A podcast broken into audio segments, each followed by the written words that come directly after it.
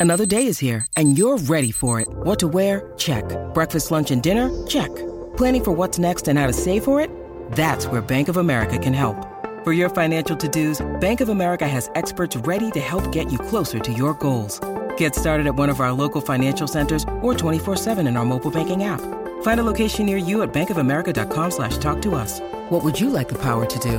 Mobile banking requires downloading the app and is only available for select devices. Message and data rates may apply. Bank of America and a member FDIC. Hey, Santa! You could win in APCO's Cash for Chrissy competition. That's right, APCO Joe. There's 1K to brighten your day. And 1K to give away to a mate for Christmas. APCO's Cash for Chrissy on now at APCO. You're listening to Sports Central on SEN. Hey, uh, welcome to it. Saturday afternoon edition of Sports Central. Jason Matthews in the Sports Central studio on the Gold Coast today. Beautiful day here as well. Uh, hello, if you're listening through 1170 SEN Sydney, also SENQ and SEN Fanatic on the SEN app. Love to have you involved. 0457 736 736. Talk about anything. It's been a big week in sport where our number is 1300 01 1170. Big show lined up. Marcus Stoinis, who had a pretty easy night last night in the T20. Uh, he should be nice and fresh for our chat. He'll be joining us in the next 15 minutes uh, from the Australian cricket team. Of course, we're going into the fifth T20 uh, tomorrow afternoon, 4.30 game at the MCG. Is, is anyone been interested in this uh, Sri Lankan series? It's it's been poorly viewed. Um, no free to air coverage, so I reckon that's got a bit to do with it. Um, but geez, there's been bugger all interest in it. In fact, the Super Bowl outrated it. I think it was three to one uh, this week. Incredible, absolutely incredible. I just not many people watching these T20s. I love them. I would I'll watch it because it's cricket and it's sport. But uh, be interesting to get your thoughts on that. 0457 736 736. Or are you a little bit off cricket at the moment after what happened to Justin Langer? And those revelations that came out this week that the, there was talks in a, uh, a bar in Hobart after the fifth test that um, he was gone and they were discussing his replacement. Jaleesa Apps, who has joined SEN, she'll be doing crunch time throughout the footy season. Of course, you see her on the screens of Channel 10 reading the sports. She'll have a chat to me as we uh, we preview a weekend of trials in the NRL because they kicked off with a couple of games last night. Uh, Brooksy was out celebrating his 40th birthday. I didn't get an invite. Gibbo didn't get an invite. No, no one got an invite. Uh, anyway, we'll have a chat about NBA and we'll give him a, a hard time for that. It's the All Stars weekend. I want to get my head around that. And of course, uh, Aussie Josh Giddey, uh, another triple double, three in a row. Unbelievable. Andy Raymond, interesting article that came out on his podcast called Andy Andy Raymond Unfiltered. Uh, Wally Lewis, he sat down Wally Lewis, and Wally Lewis named his dream team for Origin. One New South Wales player in there. It's a joke. Absolute joke. Johnathan Thurston in the number seven jersey over Joey Johns. Darren Lockyer in the number six jersey over Brett Kenny. Are you serious? Wally, what are you doing? Gorden Tallis, who never played lock, is in the lock position over Fittler. Gillmeister, Vautin in the second row. Wally, have you heard of maybe putting Brad Clyde in the second row along with Gorden Tallis where he played his footy? Anyway, I want to talk to Andy about this and, and get your thoughts. 0457 736 736. Is Wally off his rocker? Is he, or is he just being Queensland biased like most of them are? Incredible. Uh, we'll also chat to Scotty Sattler about some footy. Uh, he's uh, drinking coffee with alpacas uh, this morning. I don't know what's wrong with him. Chris Nelson's got some racing tips. He was in on fire last week. Adam Peacock as well. Um, but the T20s last night, the Aussies beat Sri Lanka by six wickets. Sri Lanka made eight for 139 after the 20 overs. In response, Australia four for 143. Maxwell 48 off 39 balls. And Josh Inglis just keeps getting better, doesn't he? 40 off 20. Here's your highlights from that match. Last ball of the Sam's over. Nicely Shot. taken off the toes, and that'll be four from Nissanka. This is a man that Mickey Arthur says has got the lot. Richardson in right arm over to Gunathilaka. Shorter ball, and he's Smack. slapped. Cross bat, back over his head. That's for the full amount. Big six. Straight back down the ground to stand and deliver from Gunitha Laker. Agar in again over the wicket. Now that's sliced inside out. There's a man coming around. It's the captain Finch Well bowled. at backward point. Well called Sharky was setting him up. He knew that Gunathilaka wanted a piece of him. He just picked the wrong moment to go after him. Big slice out square, backward point. Finch came around, took the catch, and Sri Lanka lose their first wicket. Oh, now Six. Mendis wants to get this going. He goes, advances him, takes him down over mid wicket, between mid wicket and mid on. And that is a well hit six from Kusal Mendis. Last ball, the Richardson over. Oh. Now down the ground goes Mendis again. He fancies Richardson. All the way. He didn't just want a piece, he wanted the whole bit, and he got it. Right arm over to the left hander, Asalanka. Oh, Oh, why? High up in the air. It's going behind point, waving everybody away and says, I've got this. Is Josh Inglis. No gloves on, but still safe hands. Zampa again. Not stumped. He came down the pitch. Zampa ripped one past him. He got himself all betwixt and between. Did Pathum Nissanka. Wade had the bails off before he had a chance to get back. Richardson to Shandon Marley. He's driven that oh, straight goodness with a crowd here? catch bunt. Oh, now I thought it was a bunt ball because no. Finch wound up to throw down the stumps and it's actually carried as a catch. Oh, that's delightfully taken off the out. pads, but he could not have picked out the fielder any better. He blasted that nonchalant, lifted past the square leg umpire and backing back and taking the overhead clutch was Ashton Agar. Five for 117 now. Make that six. Get him to 140. At least it's something to bowl at. Karunaratne on strike. Shorter ball. Pull shot. It goes straight down the Six. ground and goes over Long on's head for six. Wow, wee, where was this five overs ago? Some late punches being thrown by Sri Lanka. Eight for 138 with a ball to come. Well below what they would have liked when they were one for 73 at the halfway mark of their innings, but they just give themselves something. Oh, he's pulling that. Short. Wasn't even that short. In a position very early, latched onto that and pulling it through mid wicket for four, the first boundary of this Australian innings. I think is going to continue. Out. Driven straight back to him by McDermott. Soft. Caught and bowled. Theekshana gets the breakthrough, caught off a full toss. Well, that's a shorter ball. Should be Finch out. on the pull Should be shot. out. It's gone very high up in the air. There's a man, a deep backward square leg, and the catch is taken. You wouldn't think so with the noise of the crowd, but it's all Sri Lanka at the MCG, and they are all up on their feet as one.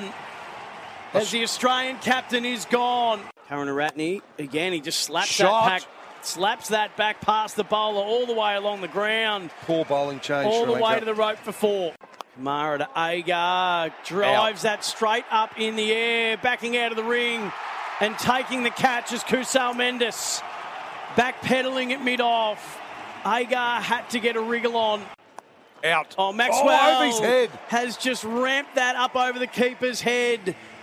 Picked Taken it. the length very early on. Just helped it on its way over the keeper's head into the rope for four. Chameera to Inglis, inside out, up and over, backward point, and I reckon it hit the Toblerone on the full. I think you're right. Standing tall was Inglis, used the pace of it and punished it. Chameera in. Or was that an edge Yeah, to yeah. Chandimal? That's out. He nibbled at one. He's out. walking. The finger finally goes up, and I think that's more because Inglis was on his way as the umpire was undecided. Maxwell on 37. Australia 132. Now he's coming down the ground and going inside out, up over cover. It's going to take a little bit of work to do from Theekshana. It's got there. And it's got to the rope. Maxwell backing up his 39 in game three that had plenty of chances put down in it. Faultless so far with his 41. Glenn Maxwell will have the chance to bring up the win in game four. Chamika Karunaratne is coming from the southern stand end with Maxwell on 44. Australia one run to win. Bouncer bludgeoned over mid wicket. Save your legs and don't even bother running, Glenn Maxwell. He'll finish on 48, and Australia go 4 0 up in this five game T20 International Series. And for the second game in a row, they've done it without having to really break a sweat. Last night's winning the fourth T20 match against Sri Lanka. Uh, quite easily at the MCG with a well, not even really a full strength squad. But we'll chat to uh, Marcus Stoinis about that in around about ten minutes' time. Uh, a couple of other things, uh, some texts coming through about that. I was asking the question why isn't anyone interested in this Australia Sri Lanka series? Is it because are we over fo- are we over cricket? Are we in footy mode now? Is that is that the thing? Um, are Sri Lanka just not a, a a good competitor for Australia, and we're just not interested? Is the fact that it's only on pay TV and Kayo is that the reason, or you just quite frankly over Cricket Australia at the moment with what's going on with uh, Justin Langer? I know a lot of my mates are. Uh, got a text here. Hey, chuck your name on the text 0457 736 736. Uh, Pat Cummins, I have lost all respect for that team. Thank you for whoever you are. Uh, oh, it's David from Singapore. And yes, for the first time not watching cricket, the way the Justin Langer issue was handled is a disgrace, and we should not be fooled by Pat Cummins. Yeah, got it. All right, David, thanks for your text. All the way from Singapore. 0457 736 736 is our text number. Uh, the Waratahs had a win last night over Fijian Drua in the Super Rugby uh, Pacific, the brand new competition. Drew Mitchell will join me later on too as we discuss that. But right now, let's get some tips from the man who was in red hot form last Saturday. Remember, gamble responsibly. Chris Nelson joining us on Sports Central. Nelson, congratulations okay. where it's due, mate. I'm, I'm, I'm quick with a hammer. But geez, mate, you were on fire last week and during the week this week. Well, it's been a good week. Yes, we have those sometimes, but uh, hopefully you've got to keep really? it going. That's the hard part. That's the hard part. Exactly. See, see, listener, what this is what happens, right? When Chris is on a roll, you're all over it. You know, you're on it like a fat kid on a smartie. But listen, when he has a bad one, it just it's like a long summer or a long winter, I should say. Yeah, it can uh, it can roll and drag on for quite some time. So we hope that's a long way away. Yeah, me too. Now listen, we've got big racing uh, in Melbourne, Sydney, and in Queensland today, mate. We do. Look, I suppose all eyes are on uh, are on Flemington today. The running of the Group One Black Caviar Lightning at uh, 3:25 Queensland time. What's that? 4:25 uh, everywhere else. Uh, Thousand metres down the Flemington Straight. You know, I was looking at this field, Jason. It's very, very interesting. Uh, the Everest was worth what, fifteen million dollars, and this race yeah. today is worth one million dollars. And we have first from the Everest, second from the Everest, third from the Everest, seventh, ninth, and tenth. Jeez. Money's not everything, is it? No, no, it's not. It's um, it's a good Group One to win. Uh, can anything yes. beat Nature Strip? Yes, definitely. Uh, and there is a school of thought that uh, Eduardo could beat him uh, this afternoon. It's a very, very hard race. It's, it's just impossible to tip. It's a great race to watch, but uh, look, if you're having a bet, do so carefully because there's a lot of good horses in this race. And look, Masked Crusader is an interesting runner. He gets out the back. He, he needs to pace up front. Uh, he hasn't been down the Flemington Straight, so how's he going to handle it? Will he be able to run them all down? Uh, Home Affairs, there's big raps on that one. James McDonald's riding. He's not riding Nature Strip. Jamie Kah is. So such a, an interesting race from all angles. Uh, I can't wait for that one today. Radio, um, you're going to give a tip for it, or you're just not going to? It's too no, hard.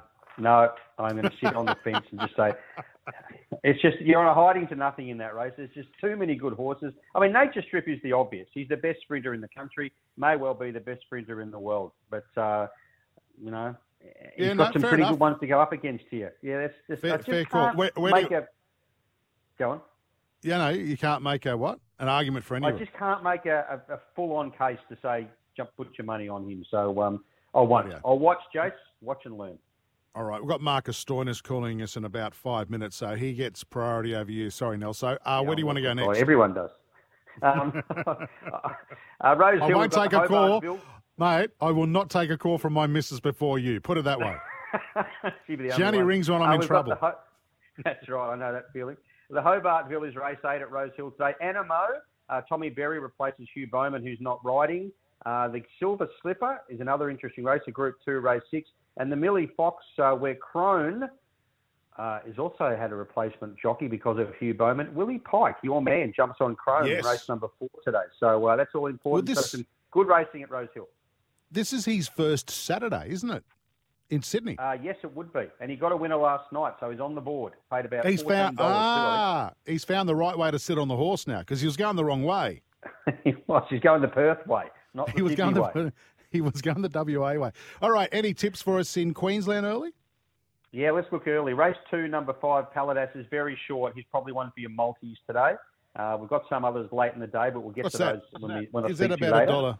Is that about a dollar 40. fifty? Is it dollar forty? dollar Right, forty okay. or so. Yeah, very short. I- I'm embarrassed to tip it, but look, if you want to pump up your multi, today is the day he will be winning.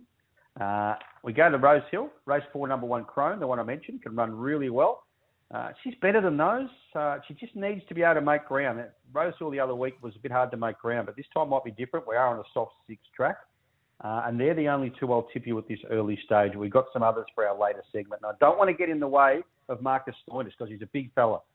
Well, mate, you got any questions for it? I, I, I originally I was getting Travis Head today, and I did all my research for Travis Head, and then I got a text going, "It's now Marcus Stoinis." I've gone Hmm. terrific. Oh, I won't repeat what I said. Uh, All that research down the drain. yeah, no, that's right. That's what I said. But I, I just, I- I'm more fascinated to talk to Marcus Stoinis about his love of coffee because I've got a love of coffee as well. I, I just, Oh well. and I'm I'm I'm I'm tinkering with it at the moment, and I I don't know. Listen, it's like whiskies. I don't know the difference between one to the other. You know what I mean? I know the more expensive it is, the the better it tastes. Right? That's what you think. I'm the same with I'm the same with coffee. You know, and I just I don't know. And he's about to go to Pakistan to play some one days and T20s. They're a tea drinking nation.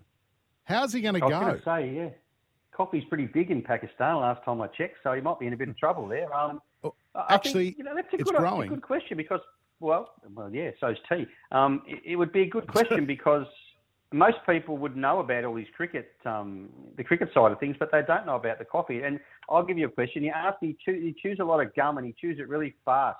Does he get sore jaws when he uh, when he spits it out when he comes off the? Um, I'm not. Off the I'm not asking that question. That is a stupid question. That's like asking a question. Do you like cricket? That's actually I might scrap that question as well. no. I don't. No, right, right. No, Are you another one who's off the cricket bandwagon? He's a very good no, no, player. no, didn't no, but no, Right. no, I wasn't saying I didn't like cricket, but uh, it it has died off a bit the last couple of months. well, no one's watching at the moment. So let's uh, Hmm. let's see if we can. Fit. It's getting outrated by Married at First Sight by about ten to one. Yeah, the crowds are down. It's just not the same. I mean, where are these big crowds we used to have a few years ago? I mean, is it programmed at the right time of the year? I would have these one days. I mean, there's so many different That's the question, now. mate. I think Yeah, I think it's the wrong time yeah. of the year to be playing cricket. We're now thinking about footy season, aren't we? I think you need to have it before you have the tests as a lead in, a couple of big 2020s, that sort of thing. Yeah. But Yeah, I mean, what do you think? programming. Mm. Yeah, what do you think? Four five seven seven three six seven three six, mate. I'll chat. I'll chat to you in another couple of hours. Let's hope we get these early ones Mm-hmm. home. Chris Nelson, gamble responsibly. Speak to you soon, mate. Will do. Thanks, Thanks, mate. There goes Chris Nelson on Sports Central on eleven seventy SEN, SENQ on DAB Plus. Good to have you on board, SENQ, and also uh, SEN Fanatic across the SEN app. Time for a break when we come back. Fingers crossed. Marcus Stoinis, Australian all rounder, joins us on Sports Central. You're listening to Sports Central on SEN. Welcome back to Sports Central. Jason Matthews in the chair this afternoon till uh, four o'clock. Of course, last night we've talked about it off the top of the show. The Aussies had a comfortable win last night against Sri Lanka after the Sri Lankans made eight for 139 off their 20 overs in response. The Aussies four for 143. Maxwell 48 off 39 balls, and Josh Inglis. God, I love this kid. Um, 40 off 20 balls. He's he just looks like he belongs, doesn't he? This bloke belongs. Um, didn't bowl last night and didn't really have to do much with the bat last night. Marcus Stoinis from the Australian cricket team joining us now on Sports Central. G'day, Marcus. G'day, guys. Yeah, professional fielder. Oh, yeah, that's right. Hey, listen, on the bowling, do you do much anymore? I don't see you doing a lot, or are you just thrown to as the, the sixth or seventh bowler in this in in these T Twenties? Yeah, it has been it has been a while. I've um hadn't really bowled for three months with a couple of niggles and that sort of stuff. So I've just started bowling again in the games the other day. Um, but having five games in, in ten days hasn't been great either. So uh, yeah, it's it's I'm still bowling. Don't worry, but uh, yeah, it's it's a slower process. I think. Um, I'm going to talk a little bit of cricket with you, and then I'm going to talk coffee because I'm It's, I, I, I look at coffee like whiskey, Marcus. I'm starting. I'm learning both trades at the moment, and and I know you love your coffee, and, and we we saw that stuff in the test with you and Zamps. But I'm going to talk to you about that shortly. But just hang on. Um, uh, good win from the Aussies last night against Sri Lanka. Is it is it Sri Lanka? Their performance, I believe, has been below par, or the Aussies just full of so much, I guess, energy and confidence after that T20 World Cup win. What is it? Yeah, I think I think we've um, definitely got a lot of confidence from that World Cup, and this group just getting back together. We hadn't seen each other for for probably three months since then, while the Ashes has gone on and that sort of thing. So to get back together is really good.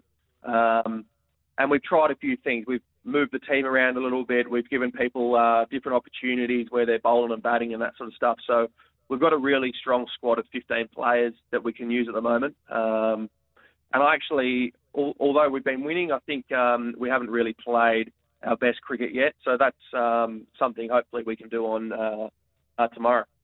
I mentioned off the top Josh Inglis. For a pom, he's not a bad he's not a bad Australian cricketer. Is he? he's he's just he's been outstanding. He just looks like he should have been playing cricket uh, at this level for all his life. Yeah, he's, um, for a little pom, he's not too bad. We don't mind him. he can stay. Um, but no, he's he's slotted in perfectly. He's been around for probably three or four months now with the World Cup squad and the Ashes squad, and he hadn't played. So um, to, to get him in and get him a few games during this 2020 series, and to show everyone else how good he is. Um, he's a confident young boy. Um, he plays his shots. He he hits them to odd areas, and, and so he plays the, the style of cricket that, that we've asked of him and, and that he wants to play as well. So um, he definitely looks like he belongs, and he's scored good runs, and he's um, yeah, so far so good. We've enjoyed having him around for sure. It's been a long summer, Marcus. One more game tomorrow against Sri Lanka at the MCG. That's at four thirty. If you want to watch that or get some tickets to go to it, then then what for you, mate? Do you go back to Shield cricket and then you'd be heading to Pakistan, wouldn't you, for the ODIs and T20? Yeah, it has been a long a long summer, um, long couple of years actually. But um, yeah, so I haven't been home since September. So uh, as Jeez. of Monday, I'll fly back to Perth. Um, I'll do my seven days quarantine, and then I think I'll have maybe two weeks of or 10 days of training and, and a bit of relaxing and maybe some golf and that sort of stuff, and then fly to Pakistan. Um, and then we got Pakistan, and we've got IPL, and then to Sri Lanka. So it'll be another another three or four months. Who are you playing for in the IPL? I'm playing for the Lucknow Super Giants. So yeah, one of the new teams in the in the uh, in the IPL this year. Yeah, nice. Good on you. Congratulations on that. Um, first time Australia's toured Pakistan since 1998. It's incredible, isn't it? 24 years since the Aussies have been in Pakistan for various reasons. First time in nearly three years that the Australian cricket team have actually toured outside of Australia as a test team. Uh, and of course, I think the last time was a, a, the Ashes series in 2019. So, plenty of exciting stuff coming up. Are you excited to go to a place like Pakistan, or are you like, I, I don't know what to expect? Yeah, look, we um, it is an exciting t- time for, for the team. Um, there's probably a couple of couple of ways to look at it. I mean, in terms of Pakistan, we've had a lot of briefings, um, a lot of conversations about it, and we've got a good understanding as a playing group of, of what to expect when we go over there, and the security and that side of things, as well as the playing. Um, and yeah, the test team hasn't hasn't really travelled too much. Us white ball team uh, boys have been uh, doing the travel for them, so they've been sitting yeah. sitting at home doing it comfortable. um, but yeah, so it, it's a it's a busy time, I guess. Um, yes, I am excited, but I'm also, to be honest, it's um, we've done a lot of touring, and so like I said, I haven't been home since, since September, so I'm um, first and foremost looking forward to getting home and playing some golf and seeing my mates and my family. Um, but then, yeah, you know what? Then it's time to get back to work, I guess, and you get back on tour and you and you do what you what you want to do really with your with your cricket.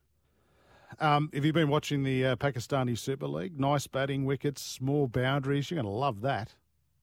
I have watched a couple of the highlights. I don't watch too much cricket, but I'll I'll, I'll sneak a few highlights every now and then. But um, yeah, beautiful, beautiful wickets, um, small boundaries. They've got some good bowlers though, so um, yeah. Yeah, that might make it tough. It's been a good series, actually. I've been watching it uh, every night on, on ESPN. Before you go, let's talk coffee. You and Zamps, you have a hmm. love affair of coffee. You've got that bromance going on where you where you carefully create coffee in your hotel rooms when you're on tour. Can I ask your opinion? Am I doing this wrong? I've just recently been told by a mate of mine long blacks are the way to go with a dash of pouring cream. Is this okay or no no? Oh, yes. That's actually what I do. That is go. actually a bit of pouring cream. Don't, not too much because it's high in calories, so be careful about that one. They can yes, sneak yeah. sneak on the hips. But How um, good is no, it? that's beautiful. That's beautiful. Ah, what sort of right. coffee? What's I like a I like I'm into a I like a really strong, smooth, creamy blend. I'm a Merlot drinker. Is there something out there that we should be getting into us us us coffee lovers? Yeah, that's good. That's um, that's what I like actually. So I'm um, what's my favourite coffee? I've just bought a few beans from Saint Ali actually. So that's a nice uh, nice coffee brand here in Melbourne. So maybe maybe check that one out. Righty, I will do. Hey, listen, good luck. I've got to let you go, but good luck in, in Pakistan. It's a tea country, uh, but I have noticed that uh, coffee shops are popping up everywhere in in Pakistan now. They're starting to, to get into their coffee. Not um, although I doubt very much you'll be able to go and visit coffee shops on that tour. Marcus Stoinis, appreciate your time. Appreciate your coffee tips today. Good luck tomorrow afternoon against Sri Lanka, and hopefully you get a bowl. Thank you guys. Cheers. Marcus Stoinis. Thanks, Marcus. Marcus Stoinis on Sports Central joining us this afternoon. Great bloke. Uh, and there you have it. If you want a coffee tip, it's long black with a dash of pouring cream. Bet you never thought you'd hear that on a sports station today. Let's get to a break. This is Sports Central on 1170 SEN, SENQ, and also SEN Fanatic. When we come back, Andy Raymond from Andy Raymond Unfiltered had a chat with King Wally, and it's caused some controversy. We'll get to that next here on Sports Central. Listening to Sports Central on SEN. Welcome back to Sports Central. Jason Matthews in the chair for your Saturday Arvo. Plenty of sports uh, going on today too, and some tips from Chris Nelson earlier. We'll get to all, all of those real soon. But right now, I want to catch up with a man who you'd be very familiar with from Fox Sports, calling rugby league, calling the boxing. Does a great job on that. It's got a great podcast now called Andy Raymond Unfiltered. Make sure you grab that wherever you grab your podcast from. Andy Raymond, thanks for joining us on Sports Central. Jace, mate, I might hang up now because that intro's as good as it's going to get, I think. it's you're saying it's all downhill now, mate, is it? Uh, a bit like my life, really, but that's all right. How, how are you and how is everyone today on this wonderful Saturday? Well, mate, well, well, I'm wonderful. Thanks for asking. But, mate, who? Why wouldn't you be wonderful? We're alive. We're healthy. Uh, there's plenty of sports on our screens and on the radio. I mean, what else could we ask for in life, mate? It's life, and the Oh, and the foot and the footy's back. Yeah, the footy's back. That's exactly right. Look, there's there's an annual highlight. Look, I know it's it's trial footy, but it's still footy and it's on the TV and we're talking about it on the radio and somehow life just feels a little bit better, doesn't it? Feels a little bit normal, although we're still watching the cricket. And I just spoke to Marcus Stoinis. It's it's weird still having cricket on this time of the year. He's going to have ten days off. He's finally going to get back to Western Australia, first time since September. He's going to have 10 days off. He's got to pack his bags. He's got to go to Pakistan, the IPL, and there's some other tours as well. So cricket's not finishing. And I was asking that question earlier, Andy, before we get into Wally's dream team, is why isn't anyone watching the T20s? And I- at the moment, the, the, the viewing numbers are poor. The crowds are poor. And I, I think it comes down to a few things. It's only on. It's only on pay. You know, on pay TV or Kayo. It's it's um, there's I reckon there's a bit of fallout from what happened with Justin Langer, but I think the big reason is it's footy season. That's what it is, and I think I think we've marked Yeah. we've marked the line and said right, cricket's over, the Ashes are over, the one days are done, England are gone. It's now footy season. I was having this conversation um, with family two weeks ago. We were sitting down watching a couple of Big Bash games, and there was a couple of thousand or a couple of hundred people there. Then we watched the start of the T20 International Series, a couple of thousand people there, and it was only four or five years ago where the T20 concept you couldn't get a ticket. No, Um, that's right. So something's is there too much of it? Is that is that the issue? A little bit in tune with what the UFC have done. The UFC, for me, flooded the market, then over flooded it, and you would look forward back in the day. You'd look forward to a big fight coming up, and you would subscribe to it, you'd buy it, you'd watch it. Now, because there's so much of it, you can get a little bit picky and choosy, and you say, uh, "This is okay." But I'm going to wait three weeks for this fight, and I'll buy that Mm. one. I wonder if Mm. it's the same mentality with purchasing tickets or turning the TV on for T20s, where you go, uh, you know, I'd rather watch the Scorchers and the Thunder on Sunday, so I'll brush this one. Yeah, I, I, I think it's just too much. And and so Sats, Sats jokes about it, he goes, is the, is the Big Bash still going? Like, it's just, it's that never ending thing. I think the comp's too, I reckon we should just go back to a one month comp and we should go back when it first started in November. And that's when it should Oh, be. yeah. It warms you up for the oh. summer ahead and bang, you're done. But anyway, the, and the fact this year oh. as well, Andy, Andy, we had it on at the same time as the Ashes. That never happened in the past. No, that that's wrong. But I will give you a warning: do not take anything Sat says about cricket whatsoever seriously. I've got some inside mail for you legends on SEN.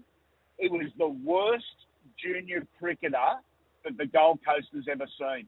Absolutely disgusting. He bowled right arm nothing and batted at number 11 in the under 12 sixes. mate. When he played for Nudgee College, he he uh, often tells us a story. I think he made seventy five and took fifer in one game.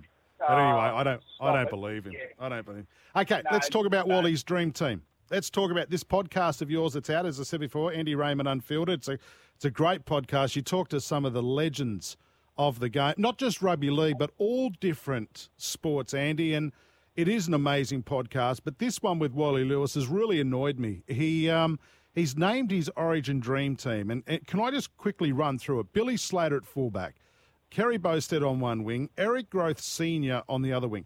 Eric Groth Senior is the only New South Wales player to make his dream team. The centres are Miles and Meninga.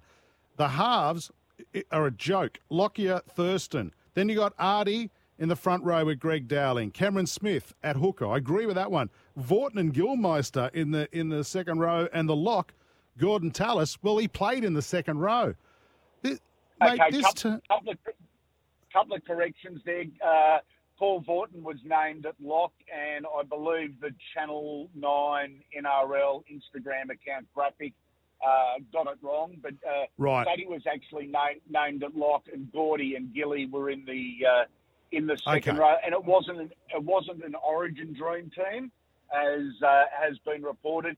It was just a dream team, and the dream team series has been going for a couple of weeks now. Uh, only got a couple left, but a couple of absolute belters. Um, and I, I, I sit down with, like I did it with Peter Sterling. Uh, I did it with Mark Geyer. I got Jamal Fogarty to do one, just a, a different perspective of a Right. different generation of footballer. And I say, any player, any era, any team, any competition, there, there is no rules because it's your dream team. The 13 guys, for whatever reason, you would want to play for your life. Right. So some of them he works with at Channel 9. I, know, I noticed that. I, I have a feeling he's gone through the Refidex in the office and just picked out a couple of players from there as well. But Yeah. I'm going to give I'm going to give you mine. And and, and I just I'll put a and I'm I've used the Origin thing. Well, all of these players have played Origin, and they're, they're some of the best players to play the game. I'm not I'm not saying that's not the case, but I, I don't know. And I've I've looked at a lot of posts about this, and, and I've put it together from that. I've got Slater at fullback, Inglis and Eric Groth Senior on the wings. I mean, Greg Inglis, one of the Yep. great players. Daly Yeah. and Meninga in the centres. Yep. I'd have Yep. Brett Kenny, arguably the best number six to play the game. Yep. Joey Johns at seven, far better halfback mm. than Johnathan Thurston. Fittler. At lock, Clyde and Tallis in the second row, Lazo, big Lazo and Webcke Yeah. as your as your front row, and Smith, of course, as your number nine. No one will argue against that. That to me seems like a bit of a dream team. Yeah, uh, I'll play the devil's advocate here, and I'll say, Jace, awesome dream team. no arguments can be made because guess what? It's your dream team. I might Yeah, not right. agree with it. I might not agree with it, but that's your dream team. So the, the reaction to these dream teams has amazed me a little. Um, social media is a dangerous place in the best of times. But some guys have absolute yeah it is. Uh, some guys have absolutely ripped into Wally and Sterlo and Mark Geyer and even poor you know little Jamal Fogarty. What would he know? Um, he, you know he's demented or he's biased, whatever. Yes, he's biased. He, you know, so too was Jamal Fogarty. He his was predominantly Indigenous, uh, predominantly Queensland, and and um, and that's his right. I, I think it's a wonderful uh, discussion point. It's an argument starter. Uh, no two ways about it.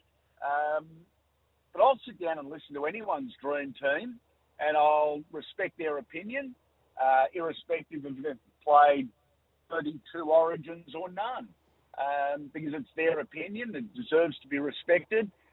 My opinion, the same. Absolutely bloody no way. But uh, Yeah. it's their dream team. I'm actually Yeah. going to do mine in a couple of weeks, along with my top 10 players of all time. Um, keeping in mind, I know all these guys as well, and I know what I'm getting myself in for. Uh, and there, and I'm going to explain why I've selected them, um, and who was close. And there's going to be some some noses out of joint.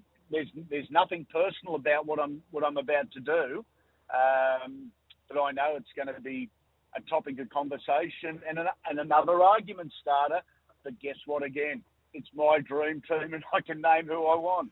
And that's true. And and and and thanks for explaining that too with Wally's. I, I love it. You know, the, the the big thing is we're talking about rugby league, and there's nothing wrong with that. You know, and Yeah, and just that's right. because and ju- and you're right. I mean, Twitter, my God, what a cesspit. but.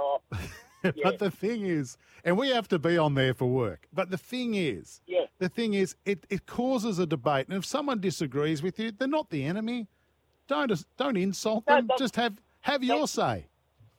That's exactly right. And look, some of the stuff that I've seen on my social media pages, uh, quick plug, the Andy Raymond on Instagram, Twitter, and Facebook. Uh, some of the stuff I've seen is disgraceful and it's embarrassing. And if it crosses the personal line, mate, I, I don't give a rat's how many followers I've got or, or who agrees with me. I just I delete them straight away and I block them straight away. So on my page, I, I don't have to put up with nonsense like that. But if you if you read it too much, um, you know, It'll if you read Twitter in. too much, Paul Harragon wasn't tough. Andrew Johns couldn't play. Wally Lewis, uh, you know, wasn't a first grader, and Clive Churchill was too small to make it in the current era. Um, Yeah. but you, you And know, Justin you're- Langer was right. Bambi. Yeah, that's it. Yeah, exactly right. But you're right, Jason. What you say, mate. Uh, just because someone disagrees with your opinion Yeah. doesn't make them the enemy, and it doesn't give you the right to just attack and get personal. I, I'd love to think we're all better people as footy people and as sports people than to just attack each other on social media, as opposed to, okay, that's your opinion. I disagree with it. Here's my team. Wouldn't it be a great match if the two sides met? Something like that. Yeah, yeah. Wouldn't it be great? Yeah, mate, I got called granddad a couple of weeks ago on Twitter, and I, I didn't know that that was something wrong with that. I thought it was a compliment. Moving on, before we go, I'm going to let you go. Uh, who have you got? Who have you got coming up on the on the podcast? Okay, I've got uh, the next couple of weeks. I've got, uh, or this coming week, I've got a question and answer podcast. Our followers and our fans' questions, his answers, with the great Larry Corowa. Ah, and winding the clock, winding the clock back. I'm getting a dream team from the one and only Wombat, Graham Eadie. So it is Yeah, a wow. massive week on the podcast. And look, there's a million podcasts you listen to. I still don't think, uh, you know, even after 30 something years in the game, I don't think people are interested in listening to my opinion. I really don't. Um, and, and I'm always conscious of that. So, what my podcast provides, it's interviews, not opinions. I'm speaking to the biggest names in the game and getting them to tell their story in their words. Uh, mm. If you hmm. haven't listened, guys, wherever you may be listening on, on SEN, give it a go. If you're a league tragic like me, I reckon you'll bloody love it. All right, Andy, ought to go. I'm getting the wind up, mates. Andy Raymond Unfiltered. Look for that podcast wherever you get your podcast from. Great to chat to you, mate. And uh, we'll, we'll be sure to rip into your dream team and your top 10 players of all time down the track. Look forward to that argument when it comes, my man. Andy Raymond, thanks for joining us on, on Sports Central. Enjoy the trials this weekend. Thank you. Thanks, mate. There goes Andy Raymond on Sports Central. What's your dream team? If you're putting a dream team together of all rugby league players, what would it be 1 to 13? 0457 736 736. We're going to get to a break. This is Sports Central on SEN.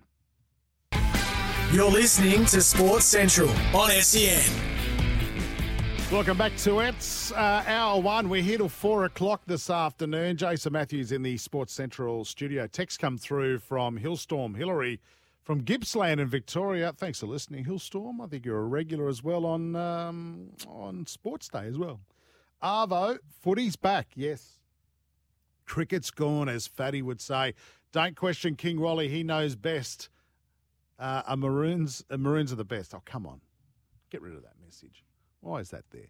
Can't have that. Uh, after your um, dream team this afternoon, 0457 736 736, or did Wally get his dream team wrong? Should, should there be some players in some different positions? Would love to get your thoughts on that.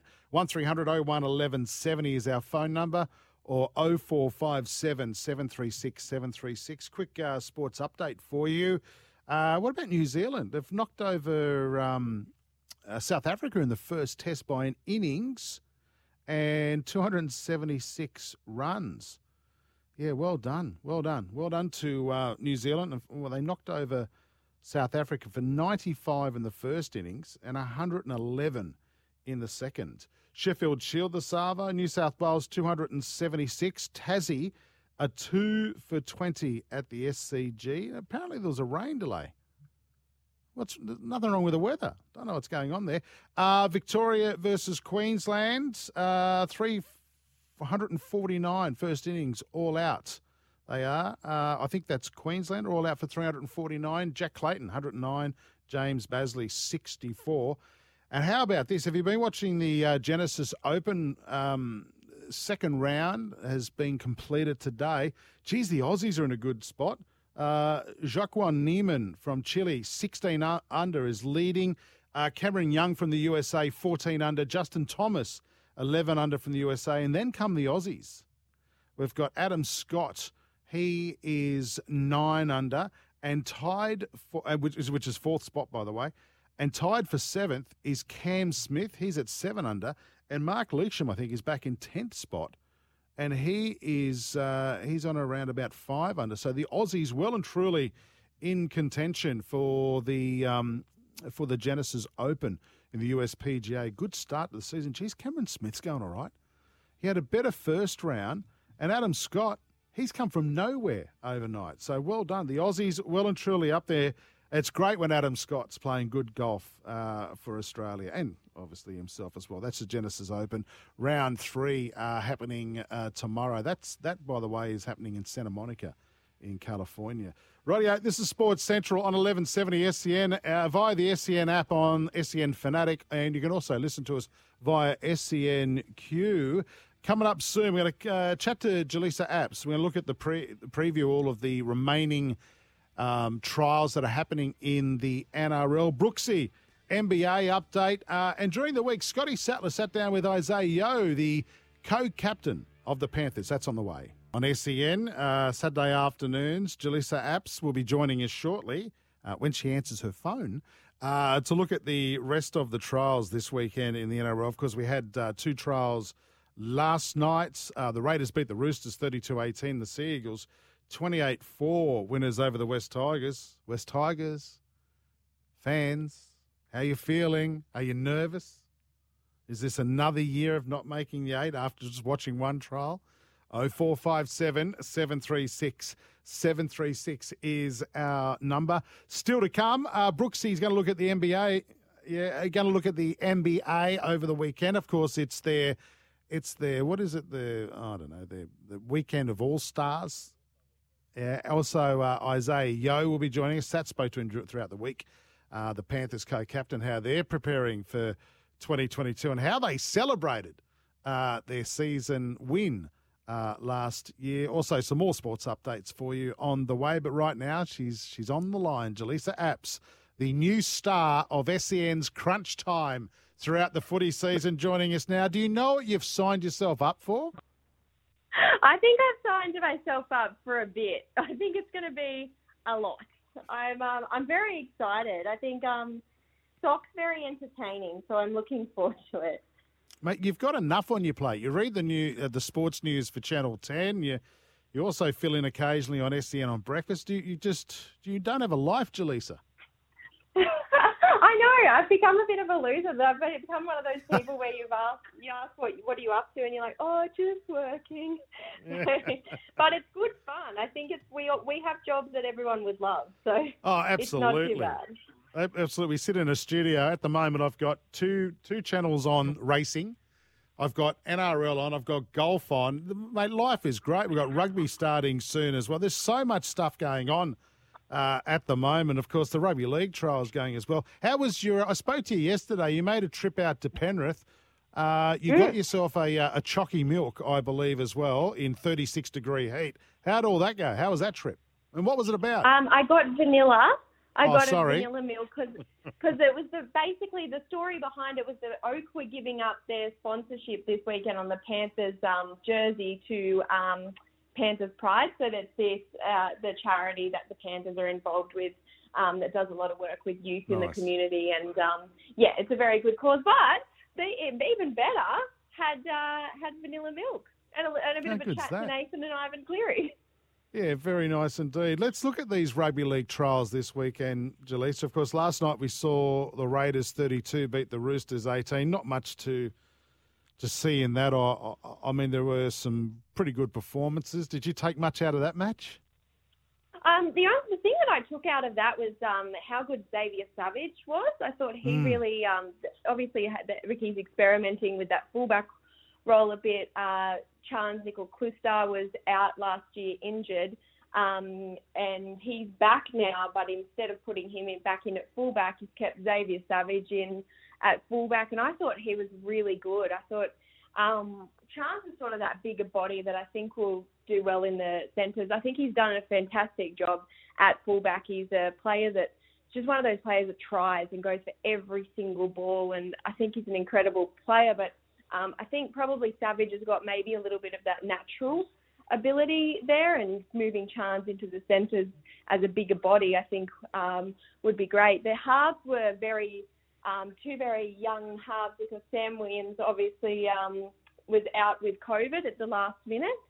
Uh, so he uh, and um, you had Jack Wighton resting and um, Jamal Fogarty as well. So um, it's sort of, I guess, this week of the trials, it's a little hard to gauge with teams, I suppose, because they don't really play their best teams until maybe the second week of the trials. But Yeah, he was week. one that really stood out to me. Yeah, he was, he was out a couple of wonderful line breaks. Could have set up a try as well. He he looked very good, good pace as well. I, I was impressed by him as well. Sea Eagles, twenty eight. Um, West West Tigers four. West Tigers fans, they'll be chewing some fingernails this morning. Even though it's just a trial, I think they were hoping to see a little bit better. Well, yeah, I think unfortunately I don't think the Tigers are in for another good year, and I think that was pretty evident last night. You, I mean, they did have um, a couple that they rested in their second half, but when you were looking at who's missing, there wasn't really any superstars, and that's the worrying thing. They haven't even really Mm. recruited. Um, there's only really been Jackson Hastings in the off season that they've recruited of note, but uh, yeah, I I think it's going to be a very long year for the West Tigers. And I think Manly Manly look really good. I think they could um, definitely give a nudge for the premiership again this Well, year. Well, they're they're my favourites for the premiership, and no one's listening. Everyone's everyone's thinking Panthers or um, or Storm, but or Roosters. I don't know. I, I just I like what I saw last year from the Sea Eagles, and if they get to start this year with um, Turbo in the team, uh, things could Yeah. be a, a lot different. And they, I mean, they went down to a pretty red hot South in a prelim final in Brisbane. Yeah. Uh, and Yeah, I South were on mean, fire that night. They, they, they were. I don't think anyone would have beaten South in that prelim final. But the Sea Eagles, I don't know. I reckon they could at least get to the GF this year and, and could surprise a few people by by pulling off a, a, a victory. I, I would not be surprised if they make it. I think South actually played their best game that final that game Mm. rather than in the grand final. They they sort of um, went all out for that one. But yeah, it's not a bad tip. I was actually thinking this morning. I was only having a think about this this morning about who I thought was going to be um, at, there at the end, and I still think it's going to the Panthers. I think uh, even though they've lost a couple, they've lost Matt Burton, their spine is still relatively the same. Interestingly, talking to Nathan Cleary yesterday, he might he doesn't seem super confident that he's going to be ready for round one. So that's going to be interesting, and it'll be interesting to see their trial tomorrow against the Sharks because uh, basically no one from the grand final is playing. So they're certainly having a look at Yeah. all of their experience, their their depth, to get a bit of Yeah. experience there. And that's fair enough. You wouldn't be risking that as well. The Savo, we've got a game starting soon. Storm taking on the Warriors. Uh, later on in Cairns, geez, I wish I was there. I wish I was there. I love my Rabbitohs and I love Cairns. It's a great combination. Although I'd be worried I wouldn't get back to work in time for Monday. They're taking on the Cowboys in Cairns. I was talking to a mate of mine who lives in the hotel. There's some apartments there, and the Rabbitohs are staying there. They said, geez, they look fit. They look very good, the Rabbitohs. And the Titans versus the Broncos. That game's at Cbus on the Gold Coast. This will be an interesting trial, this one. These two teams don't like each other, whether it's a trial or whether it's actually a, a premiership game, Jaleesa. Yeah, very true. And I think the Broncos may maybe they'll find a little bit um, more stability this year. Um, the interestingly in these games they are sort of more um, more of the stars are playing. So like the Yeah. Storm, you've got Brandon Smith, Cameron Munster, Harry Grant. You really they're not resting their big guns.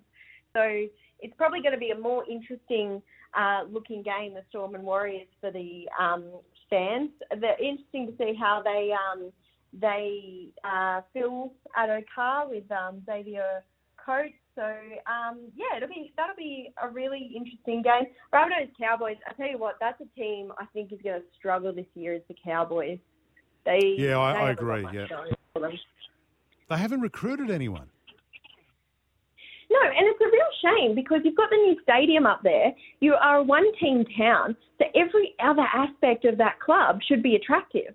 Like the it's Eh, the perfect club. If you're a young rugby league player or you're a young star, that's the perfect club I want to go to. I want to go sort of out of the way of Sydney. I'm not in the super spotlight, but I've one club town, got all the supporting, got all the new facilities. I don't really know what's going on with their recruitment. Jaleesa, how would you go with a pre-season though in Townsville, in the stinking hot? True, I didn't handle Penrith at 35 degrees yesterday. You did whinge about that. I did. I did note that. I did. it's thirty-five, and you're in air conditioning, no doubt, in your car. So, anyway, Well, uh, and, and, and yeah, the third, I'm the first one to turn on a heater too. It's just it's interesting. You talk about those storm players being available. I'd say that's just they can get some mileage in their legs. Though we won't see those stars. Uh, they'll miss the first round. Of course, they're facing that ban for that white powder substance. So Yeah. maybe just getting some miles into their legs. Um, and of course, on Sunday, you've got the Sharks and the Panthers. As you say, the Sharks and Panthers resting a lot of players. I'm looking forward to seeing the Sharks this year. I think they've recruited well. Brand new coach who, who I like. I, I'm they're top eight certs for me, and I think they'll shock a few people. The Sharks this year. Yeah, I agree. I think um, they've they've got all the um, momentum. They've got. I mean, they weren't bad last year. That's the thing. Like they were, they were, they were still good last year. It's not like they're bottom of the table side, but they're almost No. going through a bit of a rebuild without needing the massive overhaul of a rebuild. But I'm really excited to see Nicho Hynes. I thought he was really good in the All Stars game. He got involved in uh, everything, and uh, probably he's just his kicking game was a little bit rusty at times, but um, he'll tidy that up, no doubt. And I'm excited to see the Sharks, and again coming up against the Panthers side that um, is definitely lacking experience. They won't um, they won't have any of their grand final players, like I said. So uh, yeah, it'll be it'll be an interesting game and good for footy to return out there too. And the Eels versus the Dragons. This is probably the last season that the Eels will have all their star players before a few of them leave. And the Dragons, of course, during the week, um, Hook has had his uh, contract extended. I think that's a great move. I'm a fan of I'm a fan of Anthony Griffin. I think he's a good coach. And the Dragons, I reckon they've recruited very well as well. Not a lot of people predicting they'll make the eight. In fact, a lot of people predicting they'll finish down near the bottom of the ladder. I reckon that's a little unfair on the Dragons. Well, I it was um, actually a really smart move to lock down. A lot of people were really critical of it and were saying, well, why don't you see how they go before you lock him in? And I just think that's a mistake that all clubs make because all it does is put all this speculation. And journos like myself are asking about it every week, and we're sick of asking about it, and players are sick of answering it. And it just puts all that speculation to bed um, when you're looking at sort of recruitment down the line, you know who the coach is going to be. That makes it easier. I thought it was a great move to lock. It got a lot of criticism, but I actually thought it was a, a really good move. Um, but why? Yeah, why so- is there? Let me ask you this, Jaleesa, as a journo, why do you guys have to ask? Why is there speculation? Because uh, I- I think he's done a great job. He, that thing that went on last year at the Dragons with Barbecue Gate, he was handed nothing. There's nothing he could do about last year. Um, before that, the team looked okay, but now with with all of these new players at the club, some very very good recruiting. I- I can't understand why Hook's job was in question, or- his future Well, was in I- question. I personally didn't feel like it was. I, I didn't really have the same. Right. I, I know that there were a few, there were some takes out there that it was under question, and I, I didn't um, agree that it was because, as you said, the the barbecue thing was it was what it was. That was all on the players. There's not much that he could have done about that. But also, he just hasn't been there long enough yet to really have put his stamp on things in terms of His recruitment and yeah. yeah, he, to make his own team. So uh, no, I think it was would been very uh, very football like, as in soccer like, to have just got rid of him. So I uh, I didn't thi- I didn't actually have the same take on that. But just looking at the other game um, with the uh, sorry the other side, the Eels. This is a game. This is a season that they desperately need to capitalise on. They're just losing so many players in uh, 2023, and it, they've got the team that is going to win them a premiership now. Yeah. And I think they're just going to have to capitalise on that. Otherwise, it could be a very long few years again. I'd like to ask this question. It's a question without notice. Who needs the most to have great form in the trials, i.e., selling memberships, getting some buzz about the team, and also giving their fans a little bit of confidence? I'm gonna I'm gonna go first. I believe the Titans.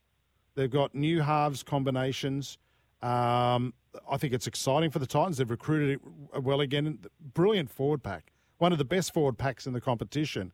But in a Mhm. market where their crowds are pretty small, I think they need to have a pretty good trial period, the two trials, so that they can sell some memberships and get some buzz around round one. Who do you think needs to do the same thing? I would have said the Tigers, um, Right, but yeah. unfortunately that didn't happen because I think the Tigers at the moment are forever justifying their existence. Um, when you're not getting the results on the field, you don't, you sort of don't really have a home side. You've got five different home grounds. You don't really know what you are, and there's, I think there's in terms of membership and fans and giving fans a bit of hope. I think every Tigers fan at the moment would tell you they've got no hope for this season. So I would have said the Tigers, but the other one that hasn't played yet, I'd say the Eels, because I think as well it's just been a very long time, and they keep teetering teetering around like they're going to explode and get to the grand final and and make a a premiership run, but um, they just don't quite get there. So I think probably the Eels as well. Rightio. I look forward to hearing you on Crunch Time this year. I re- again, Thank you. good luck. Good luck. You're going to need it. Thank you. Not because of your ability, but because of the riffraff you're walking into. All right. Well, he might be. wa- Doc walking into riffraff as well. Yeah, there you go. Blind leading the blind. Jaleesa Apps, uh, great to have you on board on SEN, and we look forward to continue seeing you on Channel 10 reading the sport as well. And thanks for your time on Sports Central this afternoon. And I don't care what anyone says, I'm watching three back to back trials this afternoon and tonight on Fox. I will be too.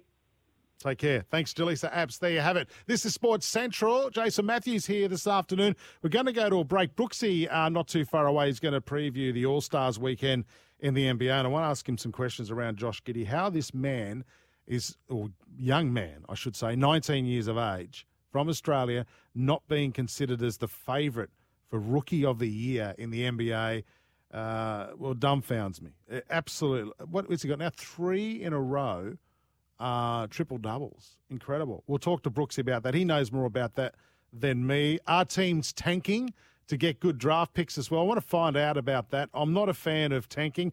But up next, uh, Scotty Sattler throughout the week caught up with the Penrith co-captain Isaah Yeo. We'll get to him next. This is Sports Central on SEN. You're listening to Sports Central on SEN. Yeah, welcome back to Sports Central. Jason Matthews here to Savo till four o'clock through SENQ, 1170 SEN in Sydney, and on the SEN app on SEN Fanatic. You can get involved anytime. 0457 736 736 is our text number. Uh, you can have your opinion on Wally Lewis's dream team as well. Only one New South Wales player in that. Got a text here from Rafa. G'day, Jason. I mock my team as well as others every now and then, and it's not personal, just banter. Up the doggies. Great show. Thanks for that, Rafa. Keep your text coming through. 0457 736 736. Are you nervous, West Tigers supporters, of your team's performance last night in their first trial? Is it going to be another one of those seasons? Love to hear from West Tigers supporters this afternoon throughout the week on Sports Day, uh, which is on six o'clock weeknights here on SCM with Scott Sattler and myself at the moment. Normally Badge, but he's on holidays at the moment. Sat's caught up with Isaah Yeo, co-captain of the Penrith Panthers, to talk about their success last year and what's planned for 2022. Here's that chat. Uh, this bloke is hoping to go back to back. He's the co-captain of the Penrith Panthers. Isaah Yeo joining us now on Sports Day. Can I start off, Sats, by saying something up front to Isaah? Uh, congratulations, mate. You became a dad at the end of last year. Oh, I did. I did. It was, um, yeah, it's not what I expected in the uh, delivery ward, but uh, everything went good, and it was, um, yeah, obviously a little bub at the end of that. So it was, no, but it's, yeah, it's been unreal. Obviously, it's um, different. It's, it's hard, but it's, uh, yeah, no, it's been it's the best thing ever. So uh, loving every minute of it with uh, my partner Ashley. Now you had a little girl. Did you have any of the gas, Yowie, or not? Uh, I had a little crack at it, but I, yeah. I don't know how that gets. I don't know how that could get you through a, a labour. Um, so my, my missus, I little crack, and that does nothing. and my missus on the epidural, so uh, they're saviours, and I don't know why uh, all girls wouldn't do that uh, if that was on the, on offer. But uh, had that, and that was a. She ended up she ended up sleeping more than what I did. So she was in labour, had the epidural, and she she fell asleep for a couple of hours. I went, That's "You're lazy. kidding." Yeah. I'm giving her I'm giving her dirt. He's going, "You're all joking," but uh, it was it was all good. Mum pulled up really well, and yeah, the bubs uh, doing well. So no, it's been unreal. And do you find yourself now, Isaah, when you're at training and you do some extras like you are? Because I've heard you're the thorough professional, but there's also this this part of the back of your mind where you're saying, "I, I want to get home and see Bub." Uh, yeah, maybe a- maybe a little bit. It's obviously yeah. I, my missus is pretty good with sending me photos and videos throughout the day, uh, so that's been good. She's already the favourite, um, so that's probably a little bit to do with me at training and, and Ash giving the cuddles the whole day. Um, I was trying to put it down the other night, screaming at me the moment I passed on to my missus. Not a drama. Went you little bugger. Already, already I'm second fiddle. But um, no, it's, look, it's been good. It's it's obviously yeah, it's something I look forward to when the day's finished. Get home as fast as I can and, and give her a cuddle before she goes down. So. Um, yeah, look, it's it's just it, what, what everyone's told me. It, it is and, and more. So no, it's been un, it's been unreal. Now, have you had time to reflect over the off season, the crazy 2021 season? Uh, yes and no. Yeah, it was obviously that sort of feeling once it was done was um, yeah unbelievable and something you can't really put into words. It, there was a lot of re- there was definitely a lot of a relief there, particularly after the 2020 season, how that finished for us. Um, I, I remember feeling that once the whistle went, there was a lot of relief there. But no, I probably haven't sort of thought about it in the context of just the, as a whole, what it meant for the community, that sort of stuff. We sort of won that, and then a month later, I'm welcoming me little bub into the world, and then all of a sudden we're back at training, sort of trying to push everything from the 2021 season um, in the back of our minds and, and really focus on the 2022 season. So, look, it's certainly something I think I'll be very proud of and very fond of looking back on it when I retire and as I get older. Um, but yeah, I guess that's sort of you're sort of just in a constant cycle in the rugby league world, and um, you can't be thinking too much, I guess, about last season when you all your focus is to the 2020 uh, 2022 season. So, um, but yeah, no, it was obviously an unbelievable night and very fun couple of weeks after.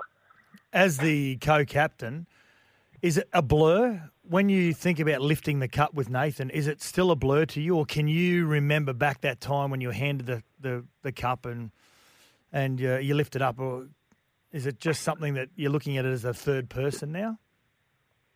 Yeah, that that was a blur. Like the actual when we all got up on stage together and sort of cheered and that. I sort of remember little bits and pieces um, when the siren went. Um, I'm not much of a crier, but I cried on Dylan Edwards' shoulder, and then two minutes later, I found Nathan. We cried on each other's shoulder. So I I cried twice. I cried, cried twice in the year, and it was all in the space of five minutes. Um, but yeah, so I remember those two. Sort of, um, yeah, found Dill was sort of just close to each other. And then obviously when me and Nate saw each other, I think we probably had sort of similar feelings. Um, obviously overwhelmed with excitement and that, but then a lot of relief at the same time. So um, yeah, look, I, I, think those sort of those memories will stick with me forever. I think. I hope your your beautiful wife doesn't listen to this because you cried on Nathan's shoulder and Dylan Edwards' shoulder, and you didn't cry apparently when your baby was born because you said you only cried twice uh, in the one year. So. Oh no, sorry. Well, I cried three times in the space of a month, and okay. two and five minutes, and then I I, I, I, I teared up when uh, Haven was delivered. So. um, yeah, no, I was a struggle. I was a sweaty mess. I'm, I'm a sweater at the best of times, um, and yeah, no, I, I, shouldn't have wore a pas- I shouldn't have wore a pastel shirt that day in the delivery ward. I was sweating bullets. Now, um, I remember back uh, 2003 and how long you celebrate for. I know celebrations have, have changed a lot now, uh, Isaah, but I can still recall that the best celebrator for that week was Trent Waterhouse. It was just legendary how long he went for. So, who was yeah. the best? Who was the best celebrator out of the out of the squad? Uh, there'd be a few. A lot of our boys that actually didn't play were, were, really, really good. um, Jermaine Hopgood, he sort of springs to mind. He was unreal. Uh, Viliame Kikau uh, was red hot there. He didn't sleep much for, for a few days. Uh, Nathan, actually, he was he was really good. They're probably the ones that stick to mind. I remember Nathan was he was with Kikau, so uh, I'd imagine Kikau handles the drink a little bit better than Nathan just by size. And Nathan, yeah, we've all walked in. All the fam- we had like a little function room where all the families would have breakfast.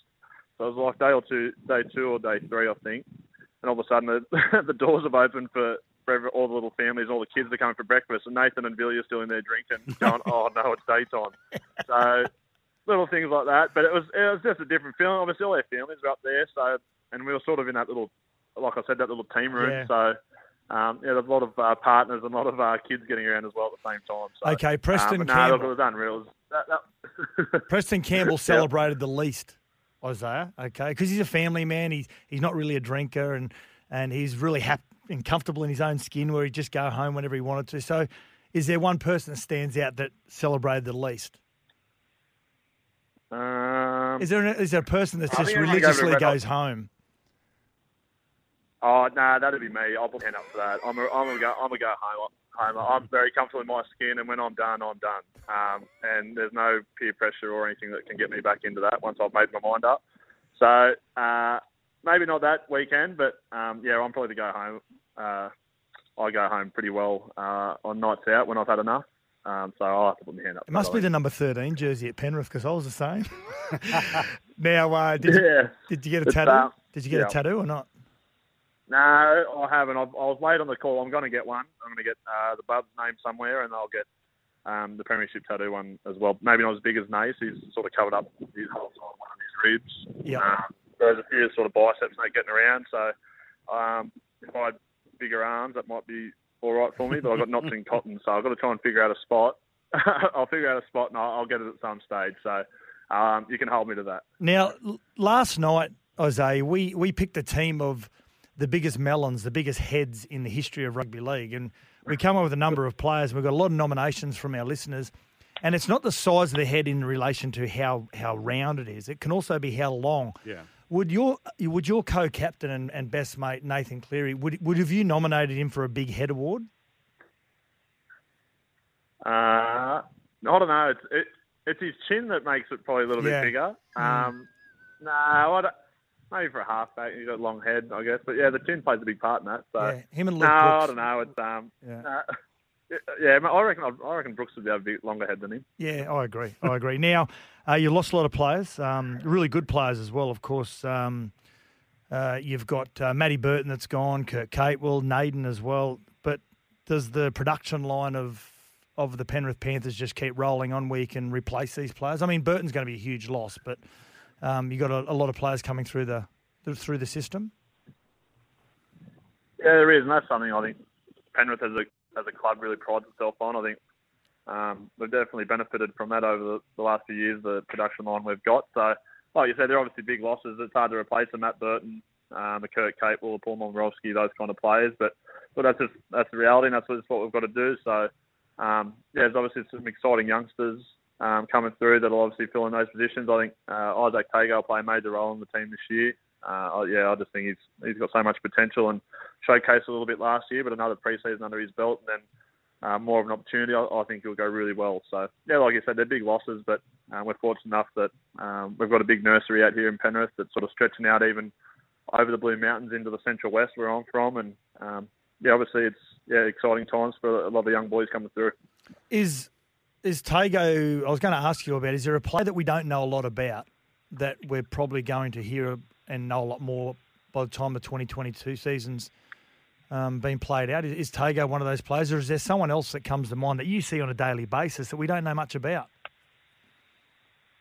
Yeah, he's probably the one. He's a silent assassin as well. He, I don't think you'll get much from him in, interview wise and all that sort of stuff. Um, but yeah, look, it, yeah, if he stays fit and healthy, uh, I see him playing just about every game for us this year and, and having to play a big, um, big part in that. So, but I think he's only 19 or 20, he's strong as an ox.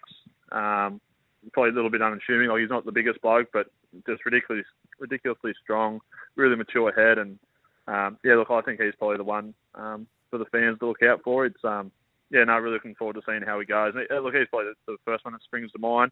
We've got a couple of um, young middles, uh, Lindsay Smith, um, another preseason under his belt, and he's going really well. But it's just been hard with the COVID. It's just Mm. it's, the boys have sort of missed out on two years of footy, really. So I think the first month or two will sort of really help um, everyone find their feet, whether it be in New South Wales Cup or Jersey Flegg, and then but there's always injuries throughout the season. So there'll be people getting opportunities. Um, but yeah, look, I think first things first, I just want to go play football wherever that is. Yeah, exactly. Now, Fox League have these these great um, sort of like a documentary. They're called Fox League theatres, where they go back and they look at some great games, and the players are able to dissect the game. Now on Saturday night, it's going to be your grand final. Are, are you part of the the players that, that participated in that Fox Fox League theatre?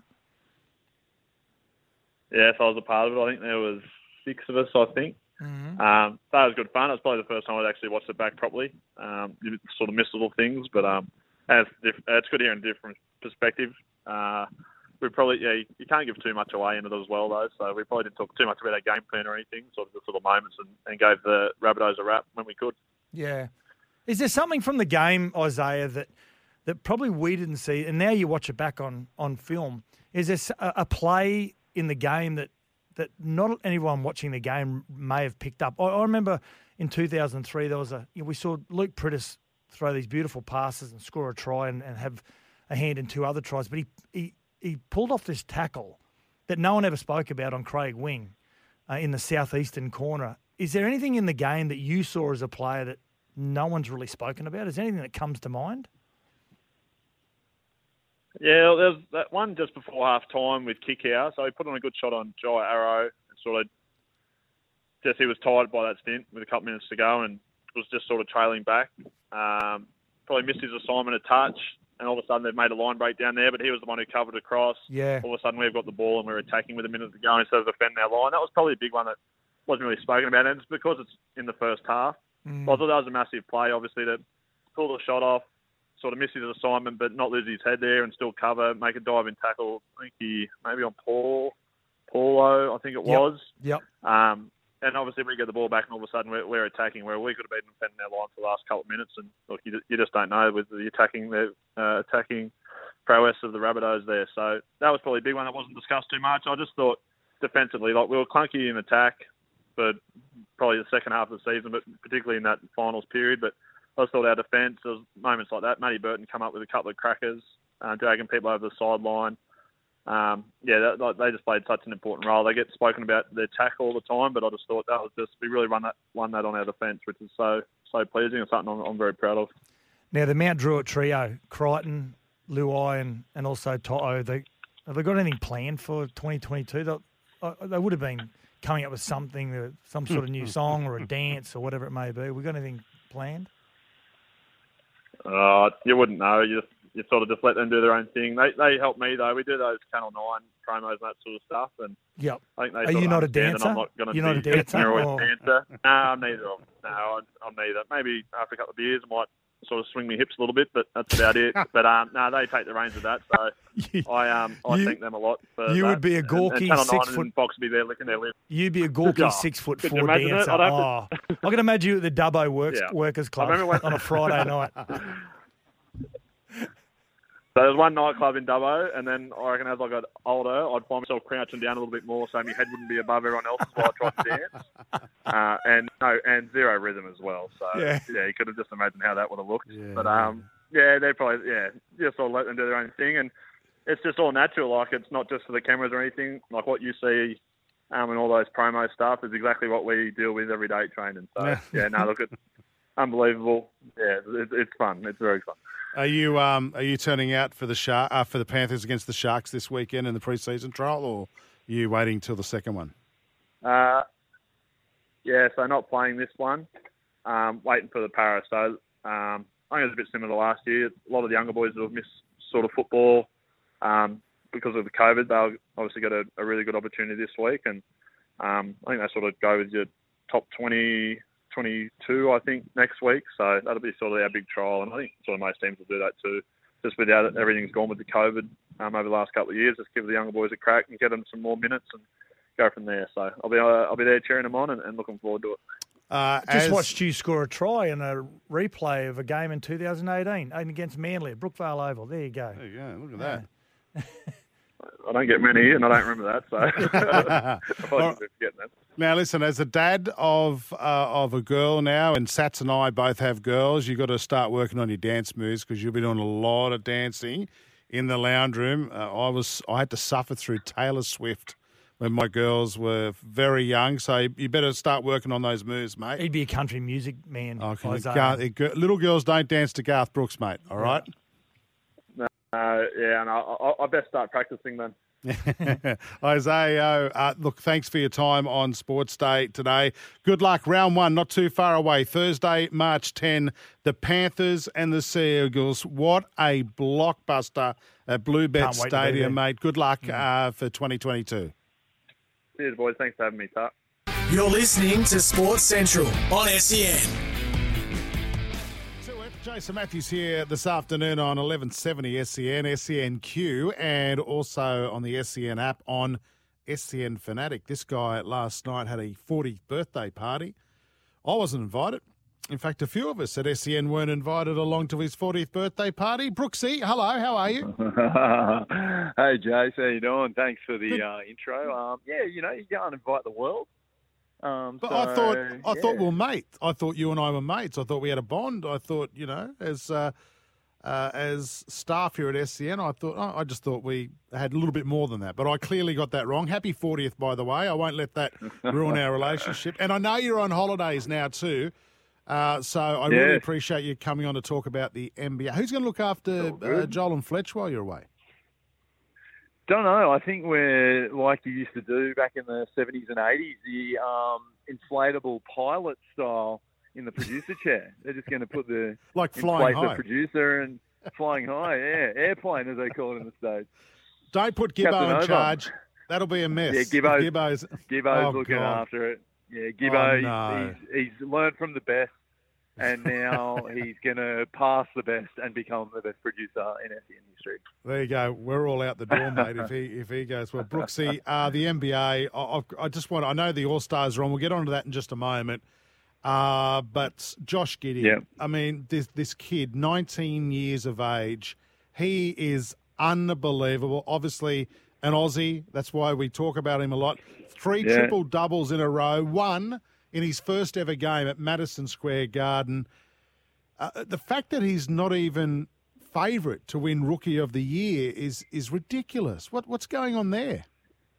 Well, that's it. like I've been saying to the boys because I obviously love my uh, basketball, and I follow quite a few different pundits um, in on Twitter, and the like the vibe of Giddy now in the states, everyone's loving what he's doing. There's clips of him, what he's passing, even on missed baskets.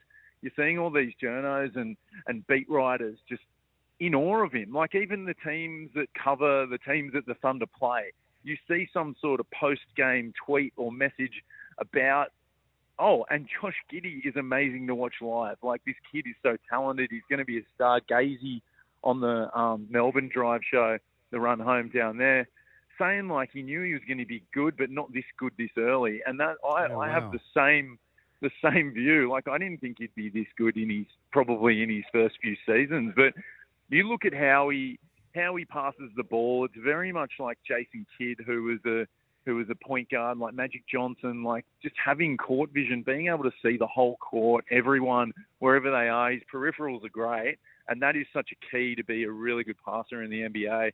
And you see him cross court passing through the key, through traffic, like it, it's amazing. He's Brooksy, probably already he- in the top ten passes in the NBA. I I don't know what you were doing at the age of 19, but I couldn't even find matching socks. You know, this guy, it's incredible. 19 years of age, achieving what he's achieving in a team that's not the greatest, to be to be honest. The uh, Oklahoma City, they're not the greatest team. So even that, it's elevated more. What can this kid do? What can he do? Well, that's what he's he's making these like let's let's call a spade a spade here. It is an average mediocre team, OKC. They've got him. Yeah, they they've are, got Shai Gilgeous-Alexander, who their stars are. But you see what some of these players are doing on the squad. He's making them better. And that's such a key. And we've talked about him all year because I know you've been talking about him and wanted to follow him and stuff. Like the key thing is they're trying to, they've got all the draft picks. They're trying to get some stars through the draft, but also through free agency because they have cleared a lot of cap space and they're taking on expiring contracts. What he's going to do is probably enable them in the next few years to compete. Like with Gilgeous-Alexander, with him, maybe get a veteran, another good draft pick in the next few years because they're going to be on these rookie contracts, like Giddey and this, these new guys coming through in the next couple of years.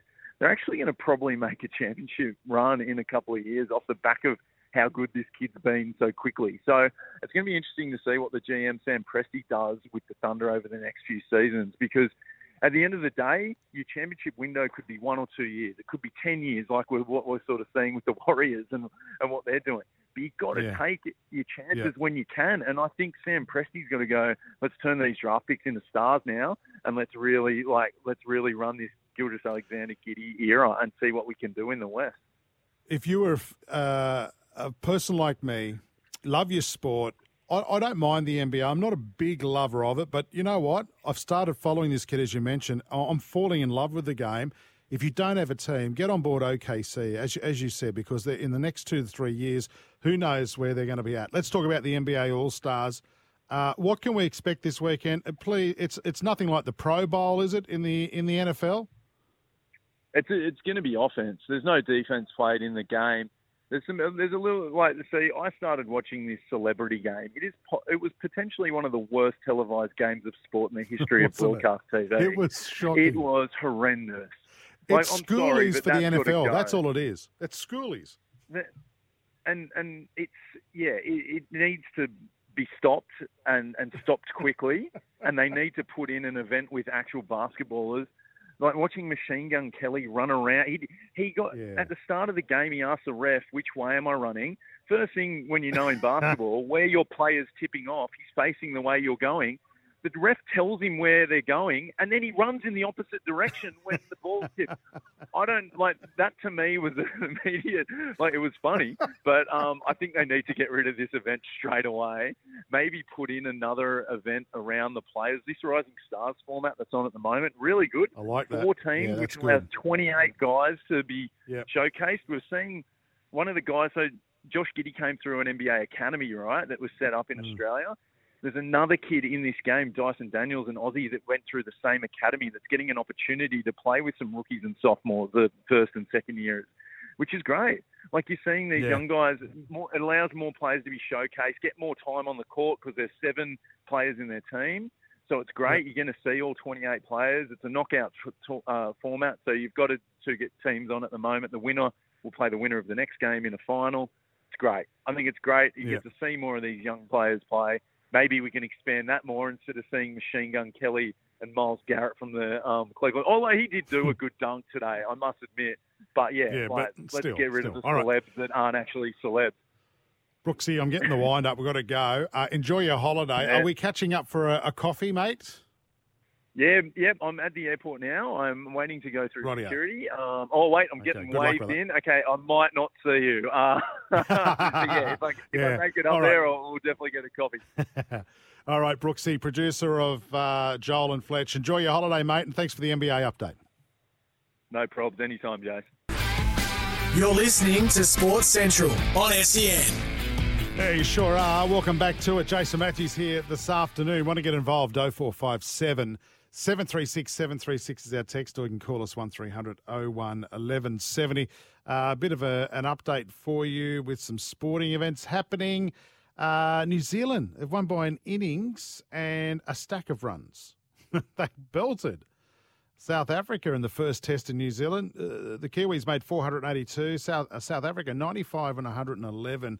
Tim Southee, second innings, 5 for 35. Well done. Well done to the Kiwis. One up in that test series.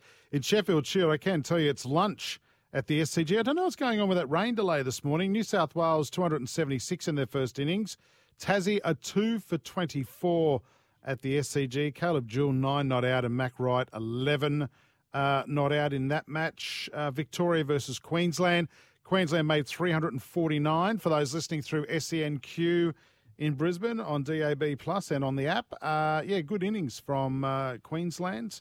Uh, Travis Dean and Marcus Harris are at the crease for Victoria. Of course, Travis Dean is the player came in for Will Pucovski. They're none for seven. And good news for the Aussies at the USPGA Genesis Open. Adam Scott in uh, equal fourth, I think it is, nine under, and Cam Smith seven under. He's in tied for seventh. That's the music. Our Super Rugby Pacific starting real soon. We'll update you on that next with Drew Mitchell. This is Sports Central on SEN. Back shortly.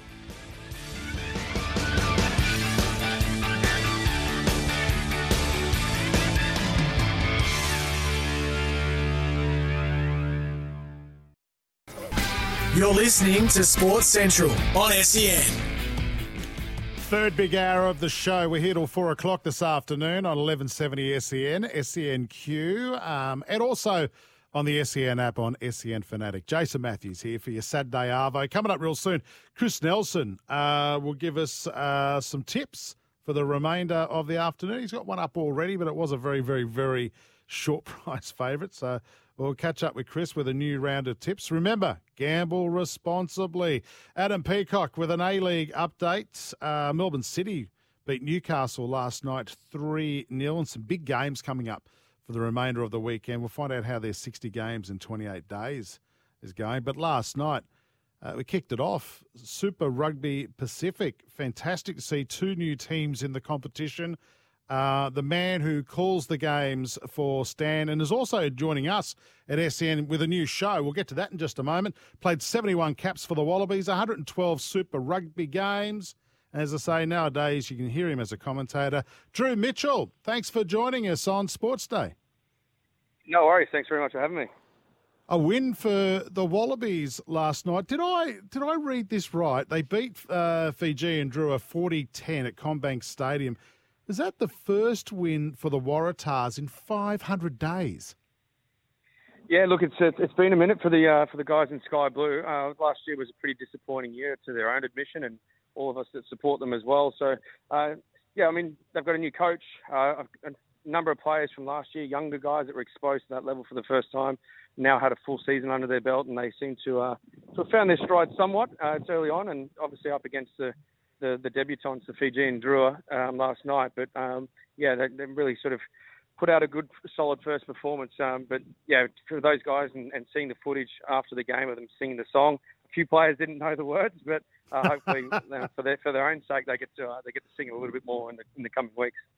What was the win off the back of? Was it a dominant forward pack performance, Drew? I, from what I saw, they looked they looked like they were in control on the forwards.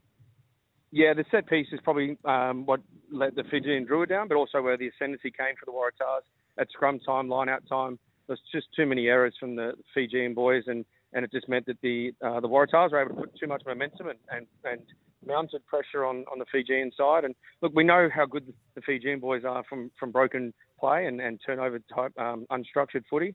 And the Waratahs just steered the game away from that, played a bit more structured game, set piece to set piece, and, and then at the same time, uh, you know, came up with a little bit of flair of their own. Um, is there a lot we can take from that win. I mean, it was against Fijian as you know, making their debut. On that performance last night, how do you think they might stack up against the other Australian teams and the other New Zealand teams?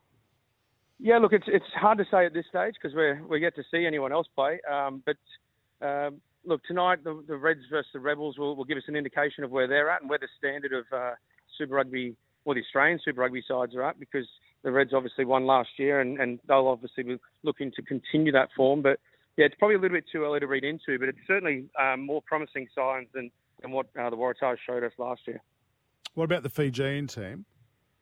Uh, what can we expect from them, and also Moana Pacifica this year in their first season? Yeah, look, it's yeah, I mean it's going to be difficult. Um, you know, the, the, Fijian side they've they've gone with a, a, really young squad, only two players in their side. The number eight, the captain Ngusa, uh, and and Baden Kerr, the ten, have played in elite uh, professional rugby uh, tournaments around the world. So the other guys are all that was their first exposure to to top flight footy. Uh, but you know, I think as the season goes on, we'll see them sort of start to feel a little bit more comfortable, start to look a lot more comfortable, and find a little bit of cohesion in the way they play. And then, you know, as we know, the offloads will start to, to, to come out, and they'll sort of start to hit hit their strides. I think, you know, even I spoke to Jake Gordon, the captain of the Waratahs, through the week, and he said the first game up against this Fijian side is the, the ideal time that you want to want to get them uh, before they've sort of had that time to click and, and find their rhythm. Uh, but yeah, I think there's there's definitely some promising signs ahead for the Fijian side and Moana Pacifica. They're having some uh, having some issues with, with COVID throughout their camp, which is yeah, why they're not playing that. this weekend. But they've got a good mix of, of um, some experienced players like Sekope Kepu that we know from Waratahs and Wallabies of, of the past, Christian Lealiifano from the Brumbies as well. So they've got some experience, but then I've also got uh, some really exciting young young players coming through as well. So I think for those two teams, it'll be hard going at the beginning of the year at least, and uh, I think they they'll, they'll, get a few scalps towards the back end of the season. I'm sure. So what, with the competition, you've got your Australian-based teams here, along with Fiji, and then you've got the other teams based in. It's in um, whereabouts are they based in New Zealand? Yeah, Queenstown. Yeah, in Queenstown. So, so what happens when when do we get to see the teams cross over and, and play against each other? So the Australian teams and Fiji then play the New Zealand teams. What, what's what is the draw like for this year? Yeah, I mean it's it's a tricky one, and it's one where we've got to be you know quite fluid in terms of being able to adapt to the restrictions and the and that type of thing with the, the travel bubble between Australia and New Zealand. I think at the moment um, there's no conference as, as, a, as Australia versus uh, New Zealand conference that that's been scrapped. It's just a, right. a, competition of 12 teams. Well, what they're trying to do, I think, at least in the first three to four rounds, is play the local derby games as much as for as long as we can, and then hopefully by that time we don't know, but um, perhaps the the borders will open or there'll be some sort of exemptions for the teams to travel one way or the other, and then we can sort of start um, having those crossover games of the Australian and Fijian sides playing the the Kiwis and the Moana Pacifica team. But at the moment, that's that's sort of the the idea is just to play the local-based derby games first, and then hopefully, um, you know, as this moving COVID piece that we've all been living through, hopefully there's a yeah. bit more clarity on that, and we can see we can see the, the two te- oh the the two sides of the competition play against one another. Well, at least we won't be thumped by New Zealand teams. That that that's uh, that's a positive for us out of here while we try. And No, at least they won't be thumped by us. That's what we've got to look at. Oh We've yes, that's what I meant, Drew. Yeah, that's that's what I meant. Uh, and good news too for for um, the Australian teams that the whole country now, as well, uh, is is open, and, and in particular the, the Force. You know they can they can actually from March four, I believe, play games at home, which is which is great news. Yeah, it's fantastic for their supporters and also just the rugby community over there in, in WA, but also for that for that team. They they made the decision to come east and they've been basing themselves uh, here in Brisbane for a few weeks now. But now, and also doing that, not knowing necessarily if it was going to change um, at any point throughout the throughout the season. But uh, it's good news now. Uh, McGowan's let the, the, the big wall down between WA and the rest of Australia, and uh, and they'll be able to go back home and, and play in front of their own fans. So it's good for, for them, but it's also good for the competition as well. Absolutely. No longer the People's Republic of uh, Western Australia. Let's look at today's games, Drew. Uh, Chiefs and Highlanders. I think that game's underway any minute. How do you see that going? Yeah, I- quite like the Chiefs in this one. They uh, they picked up one of the Highlanders playmakers in Josh Ioane. He's going to start his first game for the Chiefs at number ten. Uh, they've got some some really yeah just highlight real type players out wide. So if he can get some ascendancy from his forward pack or at least parity from them up front, he'll be able to steer the ship around and, and unleash some of the, the players outside him. The Highlanders are always they're just a hard sort of gritty team. They'll be uh, hard at the breakdown, hard at the set piece, and they sort of just stick with you for a long time. But they've also got the capacity, like most Kiwi teams, to, to go the length as well. So, but they're, they're probably the least flary side in terms of the Kiwi side. Ter- Like they just like that gritty, you know, from the south, uh, the farmers down there, and uh, you know, in Dunedin, they uh, Mm. yeah like to sort of grind out a game. But um, yeah, I, I kind of see the this going the Chiefs' way. I'm looking forward to this. I'm looking. I'm looking forward to the the next game. Uh, it's four games today. Um, the Crusaders and the Hurricanes. This is a cracker. Yeah, it's a, it's a really uh, it's an interesting one as well. I mean, Crusaders they're always deserved favourites going into a competition. They've, they've just got such a great system there, and and you know when it, they've got players that retire and move on or move on to other teams, they've always got um, you know a plethora of options to kind of come through and, and and play you know their role in the team. And I think that's what they're really good at is they don't expect anyone to play anything more than just their role, and, and players understand that and go out there and execute it. So they're probably deserved favourites of the whole competition, and, and certainly going into tonight. But that being said, and you've got a team with Ardie Savea, his brother Julian Savea, he's back as well uh, from an extended um, extended stint overseas, and then they've got plenty of firepower and, and um, advantage line runners in the uh, in the midfield, and yeah, I mean, look, it's going to be a tough game, but I see it going the Crusaders' way. A couple of things to uh, look forward to this afternoon in in Brisbane. You've got the Reds. Is it the classic Reds, the old timers? Yeah, the vintage up? reds. That's what we're called. vintage yeah. Like a nice Yeah, wine, you- a vintage red. We're hoping we get better with age, but we don't. Are you playing in that game? Yeah, look, you, you you just said there. There's a few things to look forward to. I'm actually not because I don't have any uh, any confidence in my body. I don't have. I'm, we're still unsure about. Um, it's obviously a game for the Tongan Relief Fund, which is you know Yeah. a really good um, cause to be playing for. Toutai Kefu basically got on the phones to everyone and said, guys, I want to put a game on and try and raise some money for uh, for his homeland. He's obviously the international coach of the Tongan uh, side. And when Toutai Kefu calls you and asks you to get involved in something, the only answer is yes. Uh, Yep. So there's yeah, there's a number of us um, in the vintage red side, and then there's a Toutai Kefu uh, Tongan select team as well, which is you know Radike Samo, George Smith, um, you know uh, Digby Ioane, Hosea Gear from the All Blacks is playing, Andrew Walker as well. So there's there's some great names. There's only, yeah, I mean Trevor Leota, he's a former Samoan uh, international at hooker.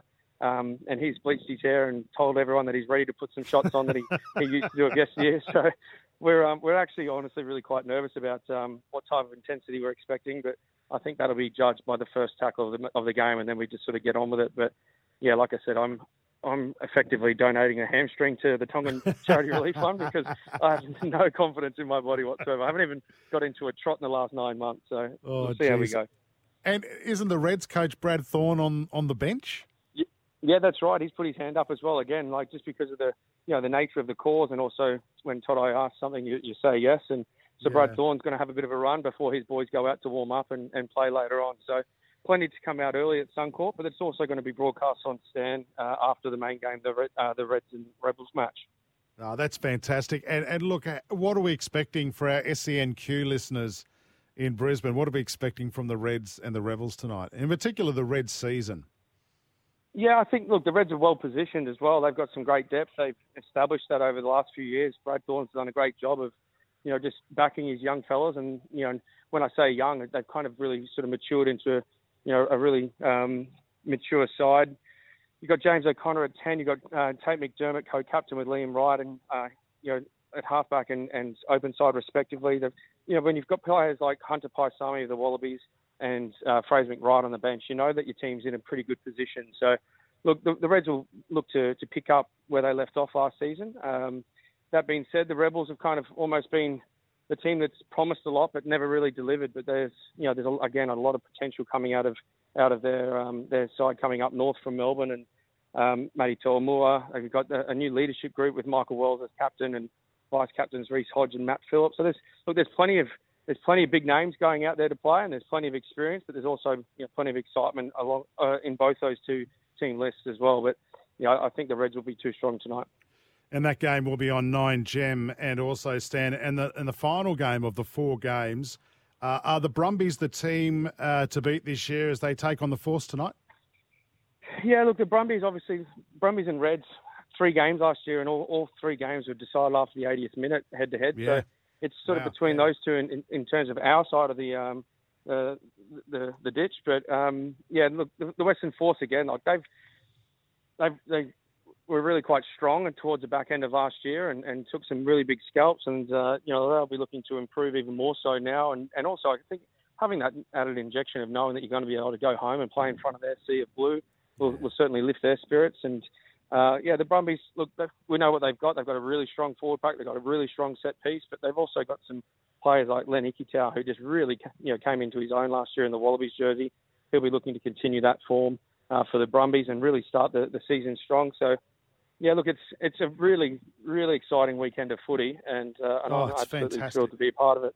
Yeah. Yeah, good on you. Uh, Now, listen, before I let you go, uh, please explain to us the your rugby show, new rugby show that's going to be on SEN. Uh, it, it starts on, I think, Sunday the 27th. It's called The Show and Go with Jimmy and Drew. What can we expect?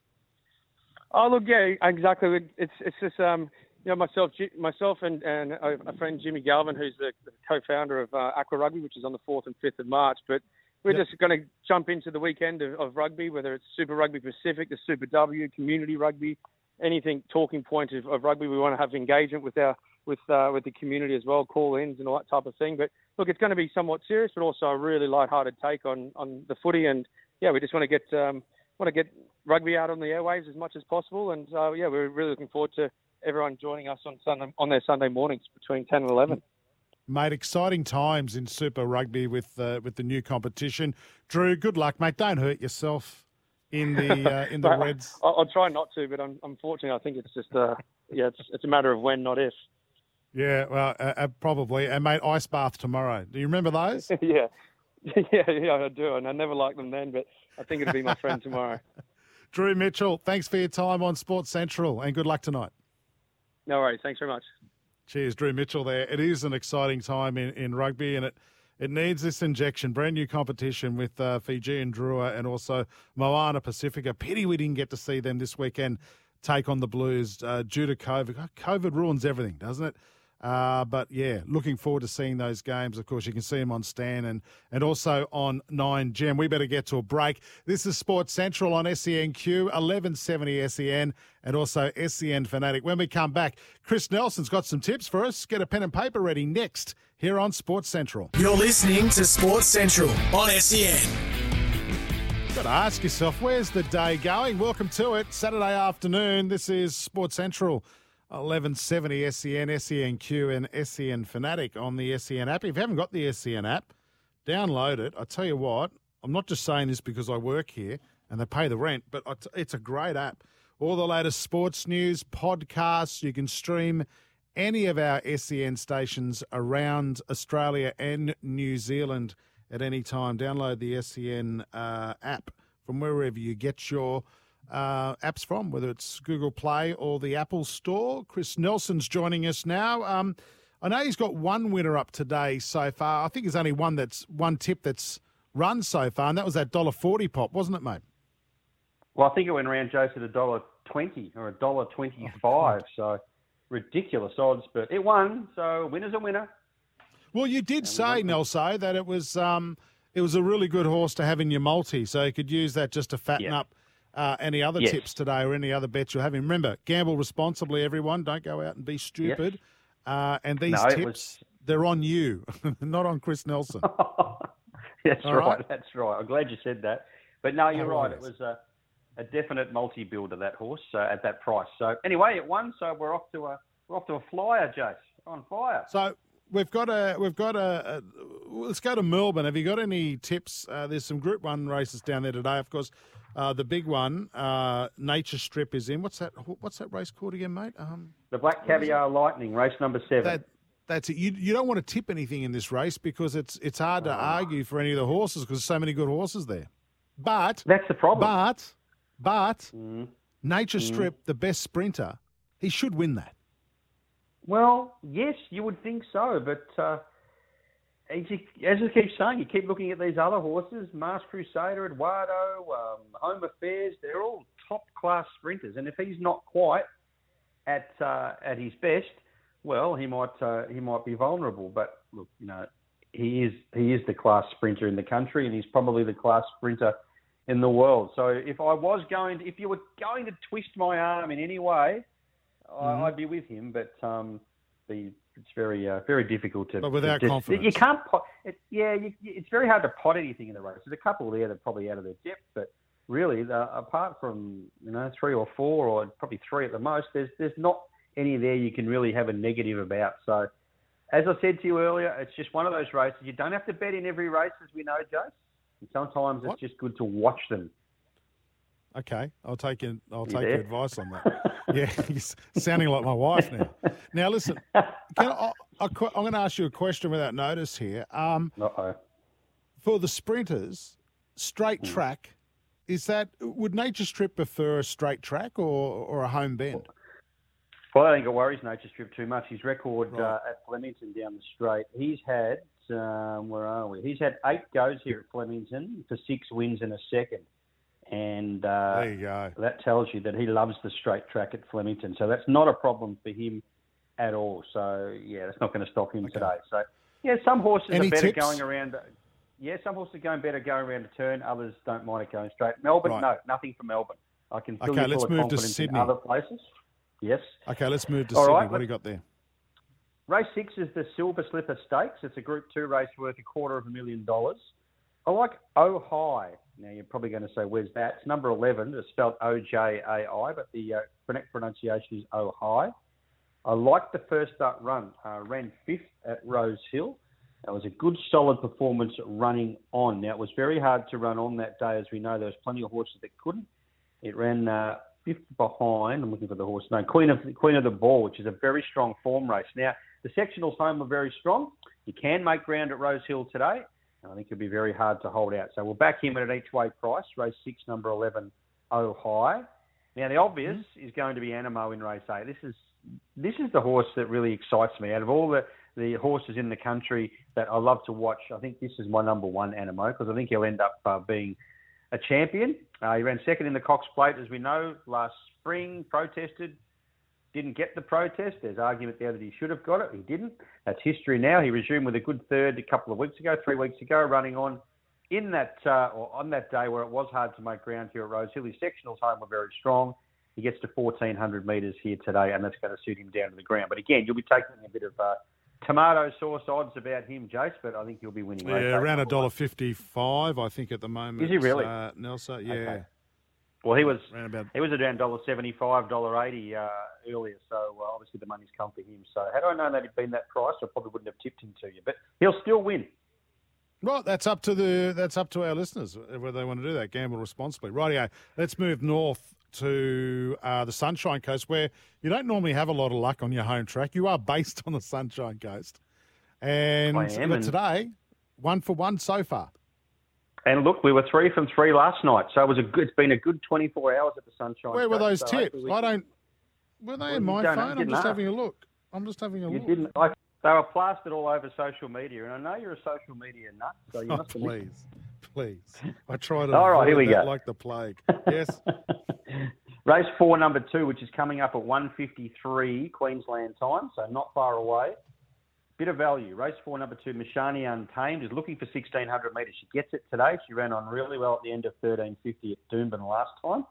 Uh, she was tailed off early, couldn't keep up, but uh, that last little bit she made good ground into third. So she'll be suited here at 1600 around this bigger track of the Sunshine Coast. She's double figures each way. Race four, number two. Race six. Uh, yeah, that's in about four. 20, 20 something minutes. Yeah. Yeah. Race six, number four, Dream Reacher. Jaden Lloyd rides. Uh, got the money for us, if you remember, Jace, a couple of weeks ago at Doomben. Mhm. Was in a hopeless fight back on the fence. Uh, tickets were confetti, but Jaden Lloyd somehow got off the fence and he weaved his way through, and uh, Dream Reacher was able to get up in the last stride. Now, this is a stronger race. He's up against uh, F Troop, who is uh, a well Great performed TV horse, show. 14. Uh, That was one of the best TV shows growing up. F Trip. No, and I didn't watch F Troop. I was more of a You- Get? Smart. You could, you know, you could watch more than one TV show. There's no rule. Yeah, I did. I watched a lot of them, but F Troop wasn't one. It was put that in the same sort of um, basket as Gomer Pyle. mate. You, look, you didn't you didn't want these guys on the front line defending the line, but, but you, like it, it was still it was still funny to watch. I can't believe you didn't watch F Troop. Well, you you, know what else I couldn't stand? You know what What? else I couldn't stand? You might ban me for longer here. Mash. You're out. You are now banned for a month. How could you not like Hot Lips Houlihan? She got me through my Oh, teenage no. years. I don't want to know any more about that, but uh, no, I wasn't a fan. Still, uh, still can't watch it. Never. Unbelievable. Anyway. That, that last episode of MASH, that's one of the Mm. most highest rating television shows in the history of television. What do you think, no, it listeners? wasn't in my house. 0457 Oh, this is- 736 736. What are your thoughts of Chris Nelson this afternoon slamming MASH? I'm, I'm working out something here, mate. Yep. Not not many comedies. You weren't a fan of many comedies. Although I Get Smart, comedies. Get Smart was exceptional. Absolute. But Yeah, you could was- watch Get Smart, F Troop, and Yep. MASH. You know that.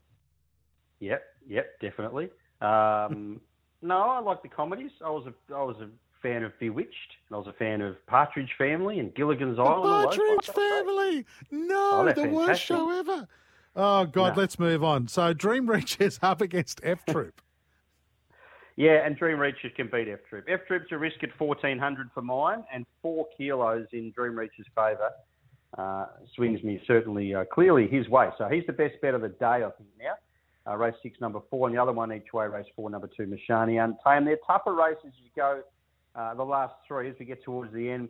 But maybe something each way. Race eight, number six, Shamrock Lou for Tony Gollan and Jim Byrne. But I'll, it's not one of my major bets of the day. But I think it'll run well, and you can back it each way at around seven dollars. Rightio. So let's just quickly roll through those. Sydney race six, number eleven, Oh High. Race eight, number one, Anamoe, and then Sunny Coast. Uh, race four, number two, Mashani, and race six, number four, Dream Reacher, and Mashani's in each way. Mashani is in each way. And just before I go, Jace, there is a race coming up at the Gold Coast in five minutes. Uh, and there was a horse here by the name, number two, this race is running very late, probably half an hour or so. But number two, Brailer, was $1.35 this morning, completely unbackable. It's formed so much better than the rest of them. I note it is $1.75 now. So uh, for those that don't mind the, uh, the red figures, it should be winning too. Yeah, so that's the delayed race one on the Gold Coast, correct? It is, yeah. We're way behind there. I don't know what the issue was, but yeah, Right. delayed on a soft five. Brailer for uh, for Noel Callow should be winning that first race, and it's more of a backable price now. Beauty, mate. All right, that sounds pretty good to me. Thank you very much. We appreciate your tips. Uh, we won't get you to do a TV review. I suppose Bewitched was lousy I as loved well. it. Oh, No, it was great. And I I've Dream got the uh, box set here. Uh, yeah, it was all right. Didn't mind that. Didn't, You've didn't got the box set. Yeah, it's here if you want to borrow it. Anyone wants to borrow it, they can just give me a hoy and I'll rent it out.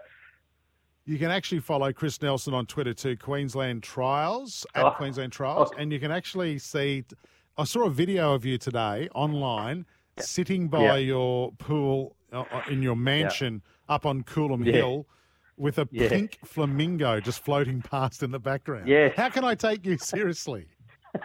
you probably can't. That's a problem. But uh, yeah, it's uh, it. That's if it was my house. I might have gone to someone else's house to film that. I just live in a tin shack. Mate, you need to have. There's an opportunity here for you to have mm-hmm. sponsorship just float past every every Yeah, weekend. Like, right. Get a local get a local butcher on board and have a big inflatable T-bone steak with the name of the butcher shop. That's not a bad idea, Jace. I think I'll get onto that. That's very This'll good idea. You should be a, you could be my should be manager. I like that. Yeah. All right, I'll take I'll take eighty percent. No, not a problem. But mate, we'll, we'll, how about we put together a uh, a hot list of uh, potential sponsors? You should do it. I'm I'm serious. Well, Like at this stage, eighty percent and nothing isn't much. it's nothing, isn't it? Yeah. All right, mate. We better let you go. Chris Nelson, uh, appreciate your time on Sports Central. Good luck. Remember, all jokes aside, gamble responsibly this afternoon. Thanks, mate. Definitely. Thanks, Jace. Cheers. There you go. What else could we get Chris Nelson to actually advertise in his backyard? I mean, a, a carton of beer and big inflatable. That's a that's a given. There's a million alcohol companies. That's easy. Maybe oh look, I need coffee. Maybe a coffee company. I don't know.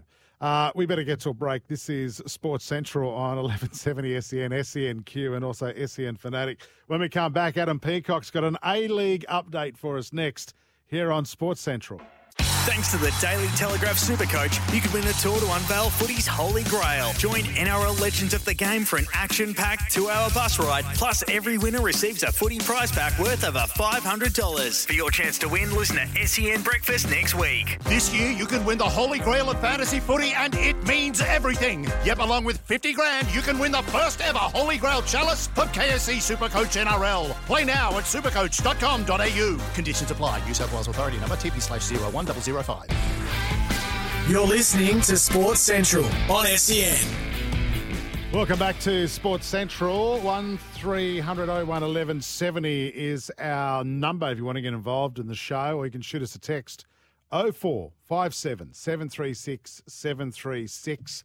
Uh, we've got a text here from Martin. Always good to hear Jaleesa Apps on uh, 1170 SEN. Yeah, we had a great chat with Jalissa earlier. We're talking about um, uh, all things rugby league and the trials this weekend and, and her predictions on how some of the teams will go. Jaleesa's great. And if you're a big Jaleesa fan, of she, of course, will be uh, joining us on uh, SEN throughout winter um, uh, with Crunch Time. She'll be hosting that on Saturday afternoons here on SEN. Uh, what else? Oh, what was this?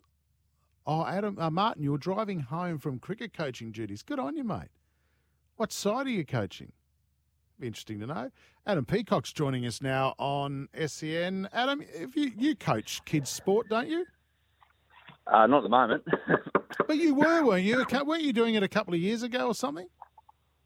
yeah, I was, I was helping um, down at Manly United with a, a bit of football, but I don't have time anymore because um, you got to coach on Saturday mornings, and I've got better things to do. no, not better Well, of things course. to do, but I've got other things to do on a Saturday morning. I was going to so- say that's a bit harsh, isn't it? Those poor kids. um, Of course, you, you are the host of the Saturday Morning Mowers Club, which I love on SEN. It's on before me, and and I love, um, mate. I, lo- I I never thought I'd ever say this publicly, but I love your chats you have with the bloke in Brisbane who's the lawn, who's the what is he the the president of Oh, the Lenny. lawn mowers? Lenny. Yeah, yeah, yeah.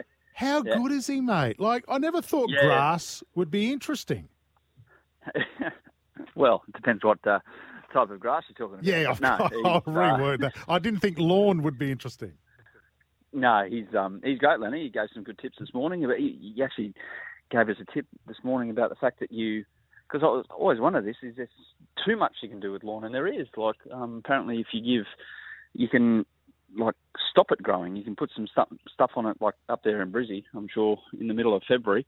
Um, you don't need to be putting fertiliser on your lawn because it's growing at a rate of night. So um, apparently, you can put Absolutely. stuff up on there that uh, kind of makes uh, sure you don't need to mow it three times a week, which is Well, handy. I, I, I'm I'm based out of our Gold Coast studios, and we sold our house uh, in December. So we just we bought this little you know townhouse, and we don't have lawn. We Mm-hmm. have decking and concrete, and but we wanted to put a little patch of grass in just for the dog, so the dog could do its business, right? My missus has just she went and got it because I'm lazy. She went to Bunnings, picked up you know some you know that turf that's already ready, rolled them down. Yeah. It's growing on rocks. That's how humid. That's how humid it is up here. It just grows. It'll grow on anything.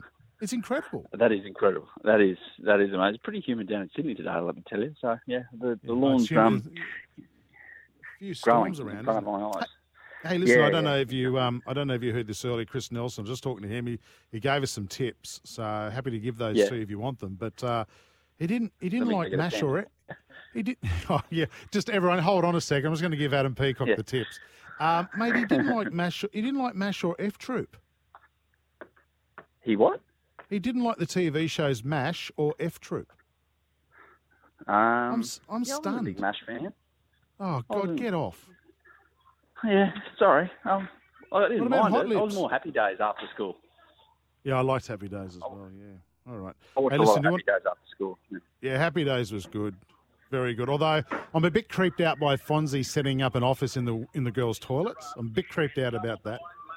And the Um, fact that he was 43 and hanging around with um, high school students. all the time. teenagers, Yeah. yeah. mate. What are you it's listening to in the back? What are you listening to in the background there? Some radio going. I just walked into my bed. No, I just walked into my bedroom and I got the races on, so I just turned it down. All right, good on you. So, Rightio. yeah, Let's talk so about A League, mate. How how are we going with the 60 games in 28 days? No postponements due to COVID yet. Uh, no, because everyone's had COVID, so they can do what they want.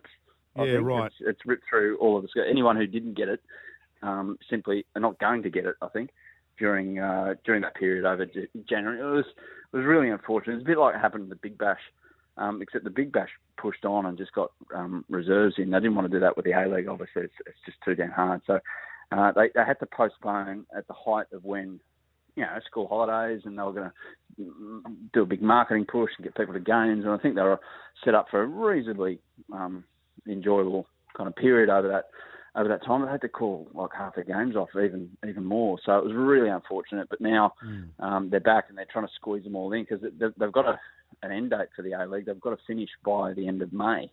Um, because Right. of the international calendars that happen, so it's it's really difficult to run a competition wherever it is. I think we're light at the end of the tunnel with all of that, and um, they're just trying to push on as much as they can. There was a few games this afternoon. We're looking forward to.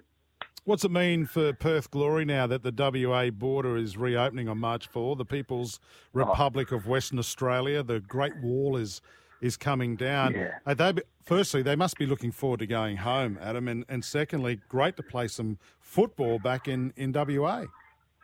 Yeah, yeah, it's it's awesome for them. That means that there's only poor old Wellington um, that have been had to totally uproot their lives, and it, Perth have been stuffed around a bit more because Wellington have had certainty about their situation. It's like, okay, we're not travelling, so we'll stay in the same spot. So that whereas Perth, they've gone out, then they can't get back in.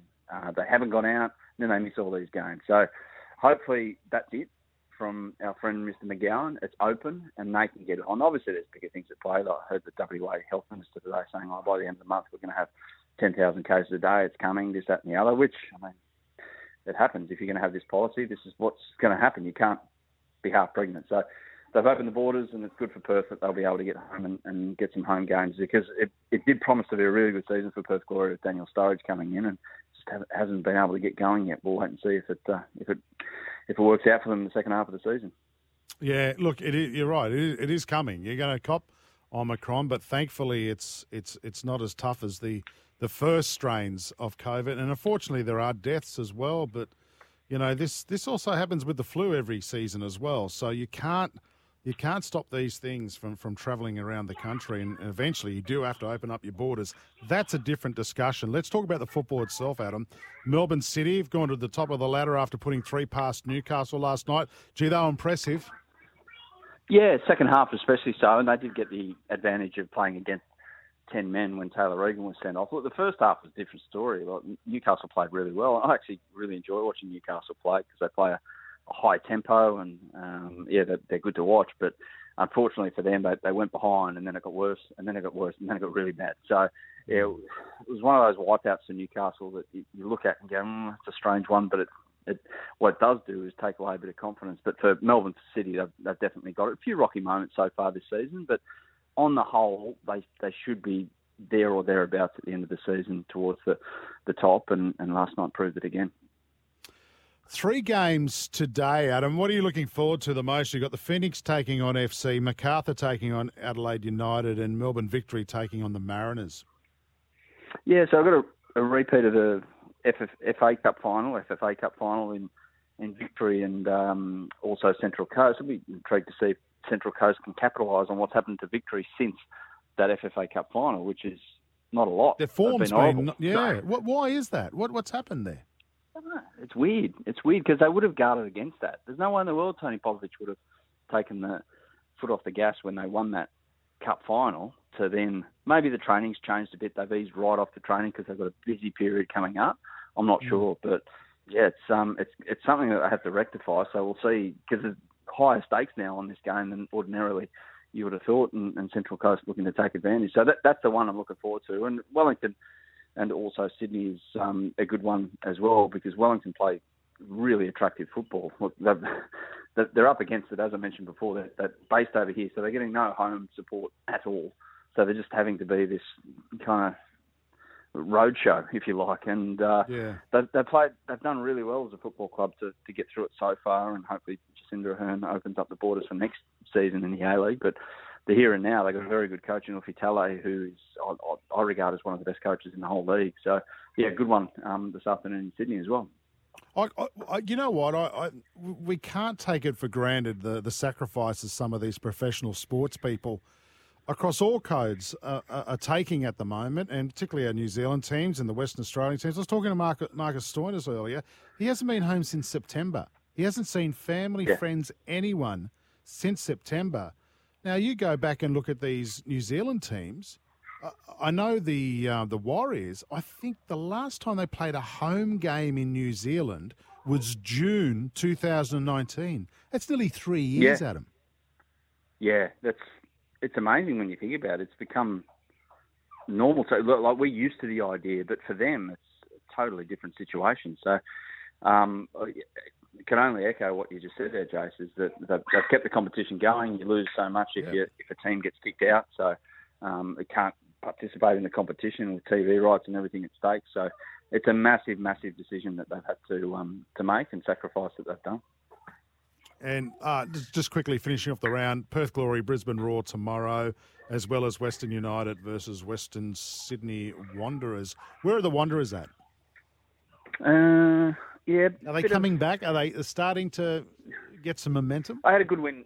Had a good win through the week. They, they changed managers. They've gone Mark Rudan until the end of the season, who I know very well from my time at Fox. And yeah, he he he won't allow shortcuts to be taken.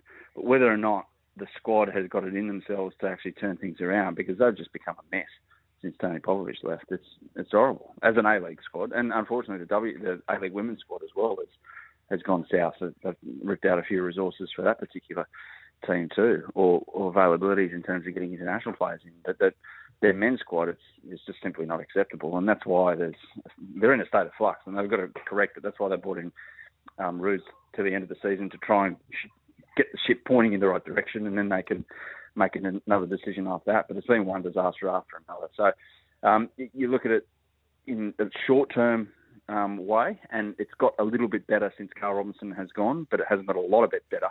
But that takes time. So yeah, Ruse is doing an okay job so far, and it was a good win through the week against um, Melbourne Victory. But yeah, we'll see if they can um, push on off that. It's um, jury's out a bit still, given what they've provided in the last few seasons. Rightio. We're going to let you go, Adam Peacock. You are in your bedroom. Uh, of course, uh, if you want to follow Adam Peacock, you can on all the socials. He writes some very good articles for Code Sport, and you can hear him Saturday mornings and other various times uh, right here on 1170 SEN and SENQ. I believe you're having a large party today. Is that is that true? Uh, Margaritaville, my house is becoming in about an Oh, hour's God. time. Um, What a mess. What a mess. clean up at the moment before we make a mess. So yeah, of ourselves. Well, I'm glad I got I'm glad I got you today, not tomorrow. Adam Peacock, thanks for your time on Sports Central, mate. Cheers, mate. Oh, Have a good now the one. dogs and now the dogs going off. No, no, yeah. What a mess. See you, mate. See you, mate. There goes Adam Peacock here on SN. We better get to a break. Sports update on the way next here on Sports Central. You're listening to Sports Central on SEN. Welcome back to it. Hours three of Sports Central on SEN, 1170 in Sydney, SENQ in Brisbane, and also SEN Fanatic on the SEN app. Jason Matthews here, the Savo. Uh, by the way, Coming up real soon, uh, Scotty Sattler, my partner in crime and Badger's partner in crime on Sports Day, uh, joining us. We're going to talk about trials. Uh, he's having coffee with our Packers this morning. I, the stuff this guy does is just stupid. Uh, we'll have a chat to him about that. Uh, I caught up with Marcus Stoinis from the Australian cricket team earlier.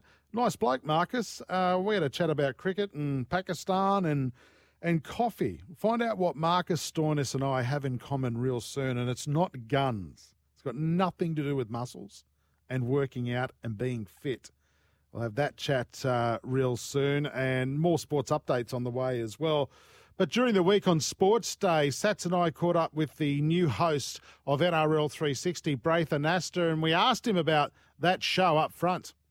Yeah, I read today that you were nervous. You're going to put your own element to the show, um, Yeah. Braith. Um, what's what's going to be different in relation to the way Braith Anasta approaches the show? Yeah, so, listen, mate, I'm I'm like you. I'm a footy nut. I was grown in the rugby league. Uh, obviously, you just mentioned George being my uncle. I've you know I played at a young age. I played first grade for a long period of time.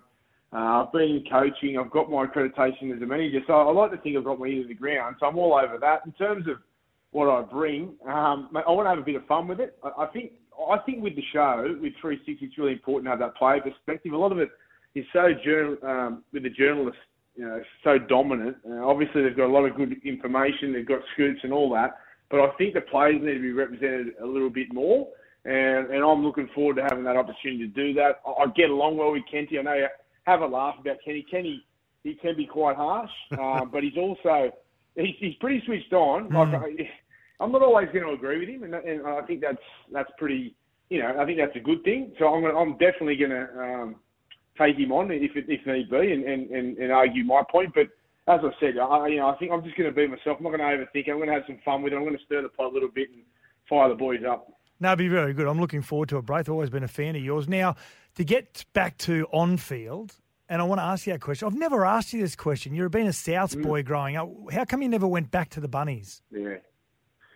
Yeah, so you know what? I don't talk about it much, but you know, I would have been there my whole life. Like I, you know, I was red and green um, through and through, and my uncle was, you know, I, I just wanted to play for South. That's all I ever wanted to do. Obviously, George, you know, he played for South in Australia. He, he, he coached them. He's the president, and I, I wanted to be their ball boy, and I wanted to play my whole career there. Like that was just it. But they got kicked out at, at a really critical stage in my career. I was only, I think I was 16, 17. I was just about to sign my full-on um, first real contract, and they had no, they, they weren't in the comp, and they they had no real. No one had told them when they were going to be back in the competition, so there was no real security there. And even George said to me at the time, he said, "Brad, you're going to have to look elsewhere, mate, because I don't know if we're going to get back in." So that's why I went to the Bulldogs, and then just through one way or another, I just couldn't.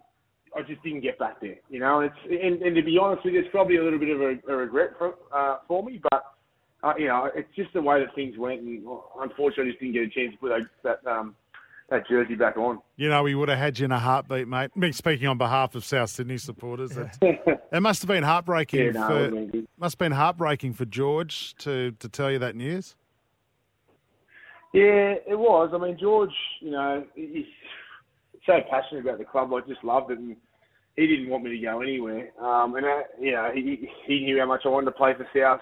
He fought so hard for that club, and if it wasn't for him, they wouldn't be in the comp right now. You know, That's I feel right. really passionate about that. I, I marched with George, and but I was there with bells on. My mum's, you know, George's sister, and it, we just we just you know were so passionate about it. He was heartbroken uh, at the time. It was funny because you know he didn't want me to go to the Roosters, so.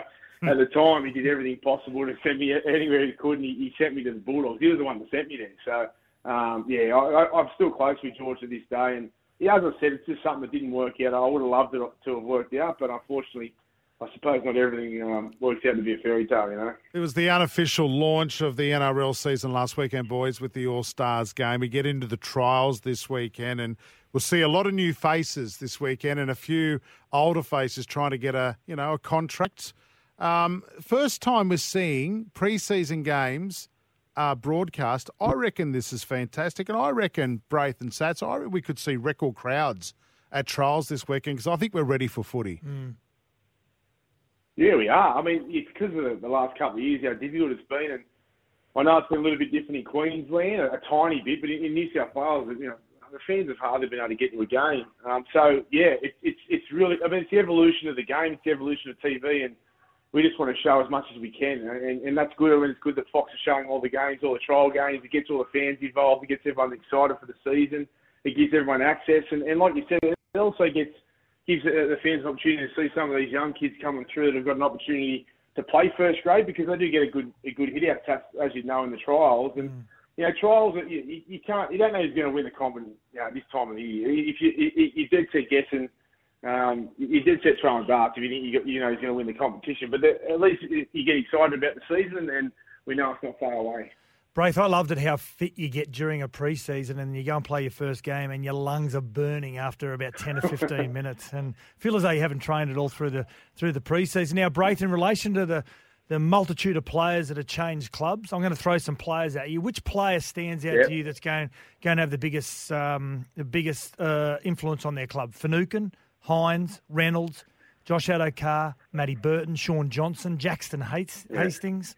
Wow. Yeah. How exciting. Uh, you know, I think if you listen, all those players will have a huge impact. If you're looking at, you know, who's the best fit and what club needs that player right now, I think Brisbane. Brisbane need Reynolds big time.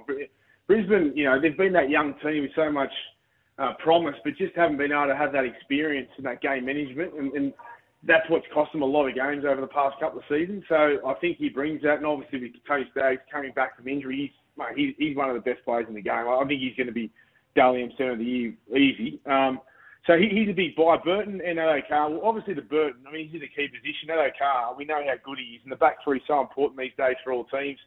He, he's, he's a supreme um, finisher, one of the best in the game, and there's no substitutes for speed. But in terms of you know, key positions, Burton really holds the key there. But I still think they're a year away with Mahoney and Kikau, which they really need a, a nine and, and a quality back rower. So they're still a year away. Uh, Finucane and Hynes are big because with Cronulla, um, yeah, I think Fitzy can make a big difference. I, a lot of people don't know Craig Fitzgibbon, right? I've worked underneath him. I've played with him at the Roosters. He will make a huge difference just from his aura, his work ethic, his discipline, and the respect that he commands from his players. So everyone's talking about Cronulla. If you look at their on-field team, you don't go, wow. You don't think, oh, you know, they're going to win the comp. But with, with Fitzy at the helm, I think you'll get the best out of every player, and they'll be a big improver.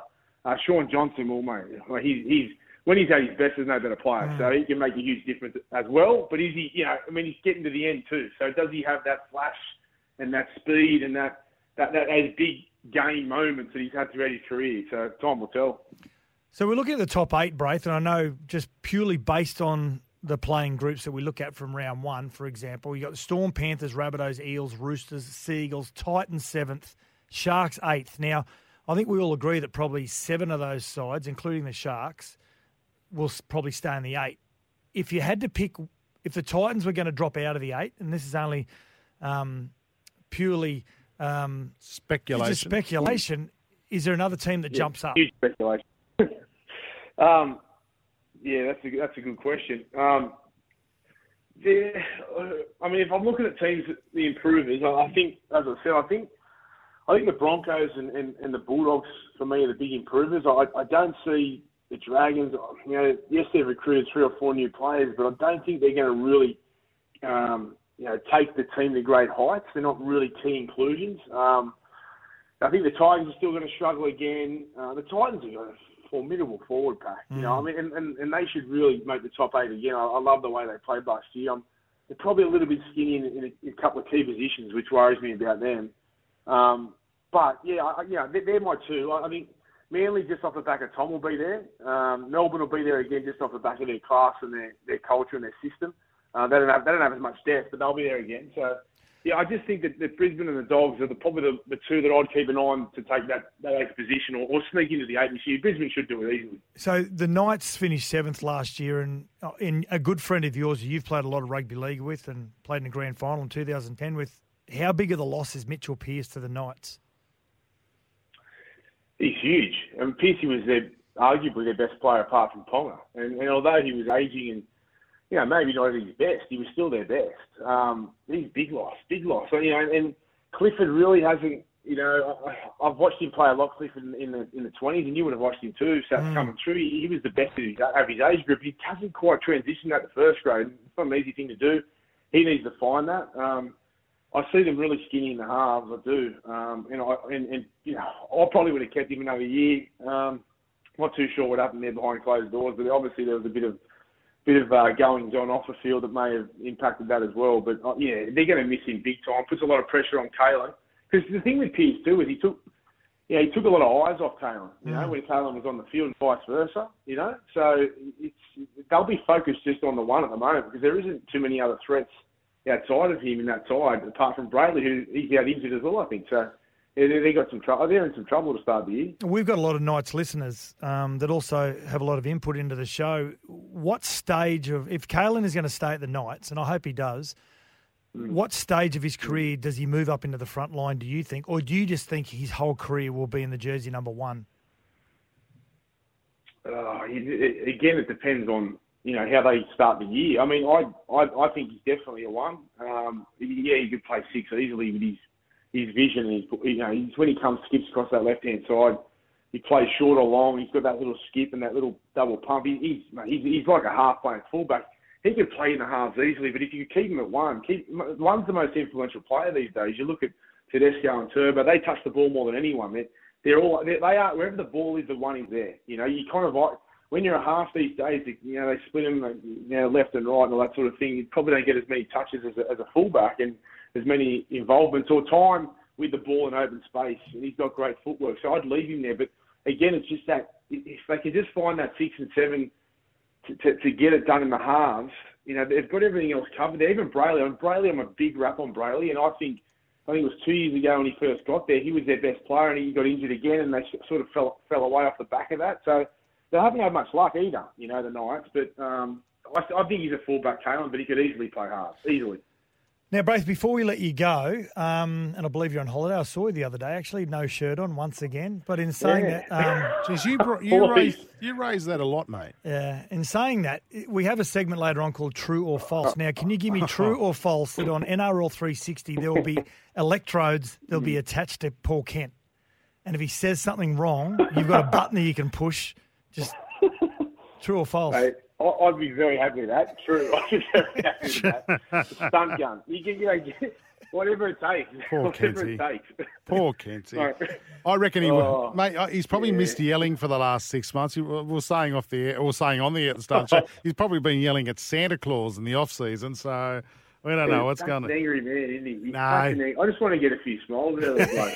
He's all right. He's No. all right. Our favourite segment on he's good. television, all of te- television, is Good Times with Kenty. That is Yeah. that's our favourite. Oh, we'll have to make sure it stays in. Hey, one more quick one before you go, Braith. Uh, we're talking about bearded, bearded players, not not these well groomed, you know, manscaping beards of today. Did you play alongside any great players with great beards? Ooh, who's like everyone? Uh, I'm trying to think. Who had a good beard back in the day? Aaron Woods Mate, had a Miles, good he had a beard. beard there for a while. Woods, he had a beard. I don't know if he had it when I was with him there at the time. Nate Miles had a terrible Yeah. one there for a while Mm. uh, back when I played with him. Who else had a beard? He needed a beard. To, I don't know. He He's needed a beard, didn't he, to, to hide that massive skull of his, didn't he? That'd be a big beard. What about the size of his head?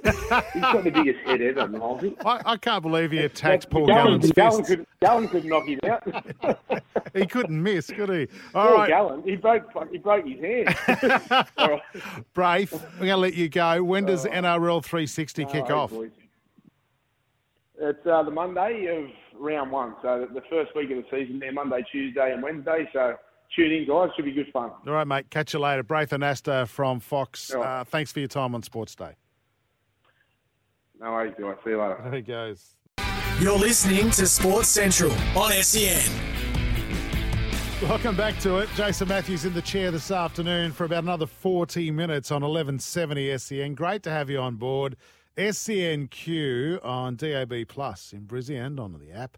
And of course, SEN Fanatic, which you can get on the SEN app as well. Jason has uh, sent us a text from Victoria. Looking forward to the upcoming NRL season, Jason. Aren't we all? We're done with cricket.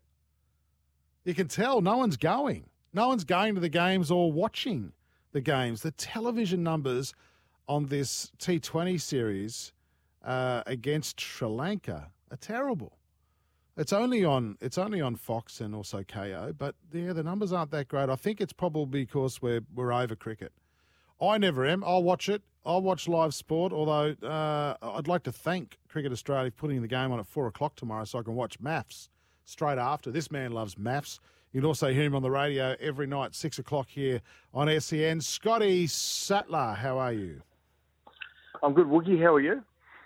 Good. I'm a little. Um, thanks for your time. I know you're you're on a romantic jaunt with your lovely wife Beck at the moment, so I do appreciate this. You also she does too. She texted me and said, "Thank God you're giving me a break."